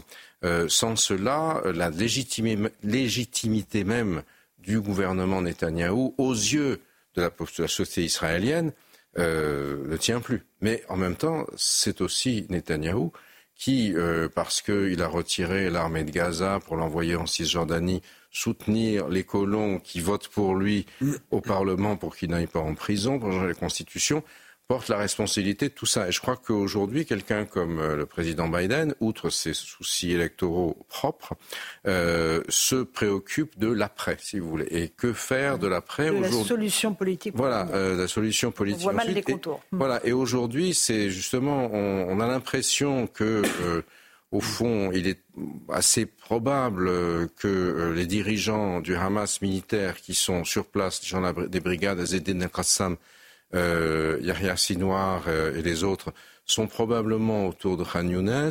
Les Égyptiens qui contrôlent assez bien la bande de Gaza, les tunnels, parce qu'en fait tout ce qui entre dans les tunnels vient d'Égypte, hein, il ne faut pas l'oublier, euh, sont peut-être aussi désireux de se débarrasser de ces dirigeants, mais ne peuvent pas trop le faire aux yeux des populations arabes et de la solidarité avec Hamas aujourd'hui en, en Palestine. On s'étonne que, j'ai entendu tout à l'heure, que les Palestiniens se disent encore solidaires. Mais enfin, il faut aussi comprendre que les Palestiniens qui sont à la bande de Gaza euh, sont en train aujourd'hui de tous pousser le long de la, de la frontière avec, avec Israël, avec pardon, avec l'Égypte, euh, ne savent plus s'ils vont pouvoir revenir. On n'a pas vraiment d'idée de ce qui se prépare à Gaza. Est-ce que les Israéliens souhaitent faire partir les Palestiniens de Gaza pour les envoyer au Sinaï? Pour l'instant, le maréchal Sissi dit qu'il n'en veut pas, mais tout ça, ça fait partie de négociations.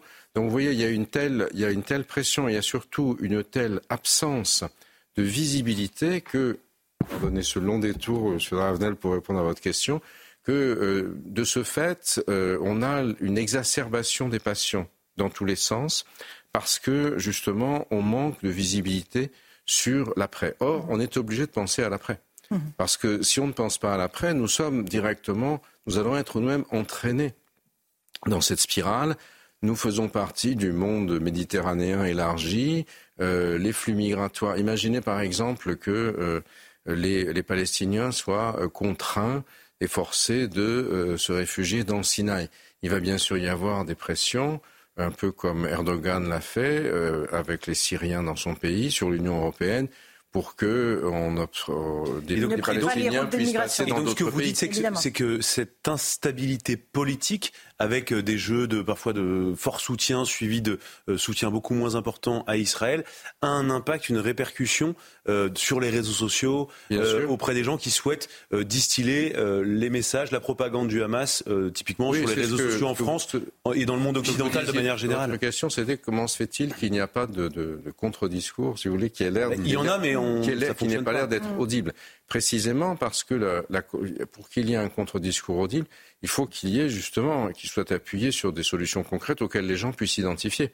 Or, aujourd'hui, on est euh, dans la panade de ce point de vue-là, et ça fait bien sûr le jeu de ceux qui s'identifient uniquement aux morts de leur camp. Alors, c'est parfaitement compréhensible euh, d'être dans la réaction, dans l'émotion, c'est euh, logique. Mais on est contraint d'avoir un, un objectif Or, aujourd'hui, les choses ne sont pas, pas le moins qu'on puisse dire, elles ne sont pas clarifiées. On voit bien, et comment le président américain lui-même navigue. Un joue d'un c'est ça, oui. Une question euh, d'Éric Revel pour Je vais vous poser une question directe et franche. J'espère que, euh, avec votre savoir et votre sens du détail, vous allez pouvoir y répondre. Vous avez commencé par, Non, non, non, vous allez voir. Euh, mais peut-être que je fais fausse route. Hein. Vous avez commencé par parler de Vladimir Poutine et de ce terre triomphant qu'il avait à la longue conférence de presse qu'il a donnée aujourd'hui. Alors, je mets de côté évidemment l'invasion euh, de, de, de l'Ukraine euh, par la Russie. Bon, même si avait respecté les accords de Minsk, peut-être que les choses seraient passées différemment. Mais je mets ça de côté et je relis au point que vous avez soulevé, c'est-à-dire ce qui se passe dans cette université américaine et ce qui se passe aussi dans les universités françaises la démission de la présidente de Pennsylvania University, ce qui s'est passé au MIT à Harvard. Donc en fait, l'effondrement un peu des valeurs de l'Occident. Et le point euh, qui est le suivant, et je vous pose la question, euh, et encore une fois, je mets de côté complètement le conflit en Ukraine. Hein. mais là où, Poutine met un, doigt qui pose question, c'est qu'il dit, mais vous, l'Occident, vous êtes sur quelle valeur? Vous représentez quoi aujourd'hui? Et vous voudriez que moi, je sois comme vous? Eh bien non, parce que moi je défends des valeurs que vous, vous ne défendez plus. Est-ce que c'est une question que vous êtes déjà posée? Pas en ces termes certainement, mais euh, c'est ce que Poutine tout à l'heure dit. Euh, les Européens ont cru qu'ils étaient de Gaulle. En fait, ils sont pétins. Donc, c'est-à-dire qu'il utilise quel vocabulaire? Il joue avec le vocabulaire interne à l'Occident. Enfin, bien sûr, la France en l'occurrence, visée, semble-t-il, comme ventre mou, selon lui, euh, pour le retourner contre l'Occident. Et ça, mais on le voit effectivement aujourd'hui. Par exemple, l'Union européenne, euh, sur euh, la question euh, de la Palestine et sur la question de, de l'Ukraine, est en train de se fragmenter. Vladimir Orban, qui a été reçu par Emmanuel Macron, Victor, excusez-moi. C'est oui, enfin le, le, oui, prénom. Je, comprends pourquoi vous avez compacté les deux noms. Dire, oui. Sur l'idée de l'effondrement des, des, valeurs qui ont souvent été longtemps les nôtres dans un pays comme celui-ci. Oui, c'est bien ce que je vous dis, c'est qu'on a une fragmentation de notre socle de valeurs communes. Et c'est bien toute la, toute la, difficulté à laquelle nous sommes en train de, faire face, puisque euh, les différents pays européens commencent à aller à UADIA. Euh, on voit bien qu'une majorité de l'opinion euh, dans les différents pays souhaite voter pour des partis qui sont de plus en plus à droite, voire à l'extrême droite, dont un certain nombre demandent le retrait de l'Union européenne, la fragmentation, ce qui fait évidemment la joie euh, euh, de, Vladimir, cette fois-ci Poutine. Et euh, on, est, on est confronté à un vrai souci parce que paradoxalement, la question israélo-palestinienne nous renvoie aussi à nos propres contradictions. Si on ne tient pas fermement comme Européens là-dessus, tout ça va partir en fumée pour la plus grande joie de ceux qui sont les ennemis justement Et qui sont de, les ennemis, de, ces valeurs européennes. Bah, vous avez donc toute la, toute la, la, la nébuleuse terroriste mhm. euh, islamiste qui euh, souhaite euh, détruire l'Europe. Vous avez aujourd'hui également ceux qui les soutiennent en Iran. on ne peut pas dire que Vladimir Poutine soit le meilleur ami non plus de, de l'Union européenne. Et on voit cette montée aujourd'hui de, de l'anti-occidentalisme qu'on a vu notamment dans les pays africains avec du reste le soutien des Russes, avec les, les fermes à trolls, comme on appelle, russes qui ont expliqué les pires horreurs sur les Français, etc. Donc on voit bien qu'on est à une croisée des chemins et que euh, face à cela, on ne peut pas dire que euh, nos, euh, nos, institutions intellectuelles, nos universités, soient, restent un pas vides. Elles sont, elles sont très très pénétrées elles-mêmes par ce débat. Moi-même, j'en suis la victime dans mon oui, université. Vous-même, vous, avez, vous allez oui, perdre on me votre fait partir parce que je ne suis pas woke, si vous voulez. Et donc, c'est c'est quelque chose qui, est, euh, qui, qui, nous, qui nous oblige à songer aujourd'hui à, à, la façon euh, dont nous pensons les choses. Et paradoxalement, si on ne trouve pas, si on n'arrive pas à construire une, une, solution euh, pour la question israélo-palestinienne, qui implique un certain nombre de pays de la région, je pense à l'Arabie saoudite et autres, euh, tout ça, chaque jour qui passe, est d'autant plus corrosif pour nous. Euh, Yves Kelpel, j'aimerais juste qu'on écoute un extrait de Marine Le Pen, qui était l'invitée dimanche du grand rendez-vous. C'est News Europe 1, interviewée par Sonia Mabrouk. Elle estime qu'on a laissé l'islamisme prendre la main sur l'islam. Je vais voir si vous êtes d'accord, mais d'abord l'écoute. Euh, on a laissé euh, le, le, frérisme, euh, c'est-à-dire le fondamentalisme islamiste, prendre la main en réalité sur euh, une partie de plus en plus euh, importante, euh, soit de nos compatriotes euh, de religion musulmane, soit des étrangers musulmans qui sont mmh. euh, dans notre pays. On a laissé faire. Et, et on a même, on a pire que laissé faire. Pardon. C'est qui on Pardon. Euh, Les, nos dirigeants politiques. Nos dirigeants politiques, ce sont toujours eux. on a laissé faire je crois qu'il y a effectivement eu une, une, absence de vigilance. Si j'ai appelé mon livre Prophète en Prophète son pays, son pays voilà. ironique évidemment, euh, c'est parce que justement, ça fait 40 ans que j'observe et que j'analyse ce type de phénomène. Je ne peux pas dire que euh, ça a été euh, très pris en compte. Vous voyez, je me rappelle toujours l'affaire euh, Mera, euh, où le patron du renseignement à l'époque a dit circuler, il n'y a rien à voir euh, c'est un loup solitaire. Exactement. En fait, pas du tout. Euh, Mera était complètement euh, plein de l'idéologie euh, d'un des principaux fondateurs de Daesh, Abu Moussa Souri, qui préconisait justement de d'attaquer des juifs, des policiers ou militaires d'origine musulmane parce que apostats s'ils servaient la France, de les tuer, etc., pour créer un climat de terreur ensuite susciter une répression très violente et faire en sorte que mmh. la masse des euh, coreligionnaires des personnes en question se retourne contre l'État et amène la sédition.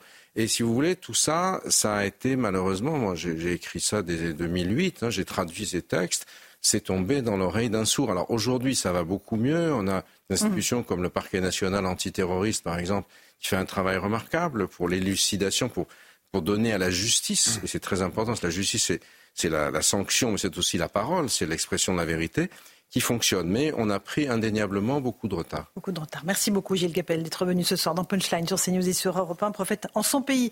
C'est votre livre aux éditions de l'Observatoire. Merci Eric Revel, merci Louis Dragnel. Merci. Merci d'être resté dans cette émission. Dans un instant sur Europe 1, c'est Hélène Zelani qui vous attend pour l'information et Christine Kelly qui vous attend pour Face à l'info euh, sur CNews. Bonne soirée à vous sur nos antennes.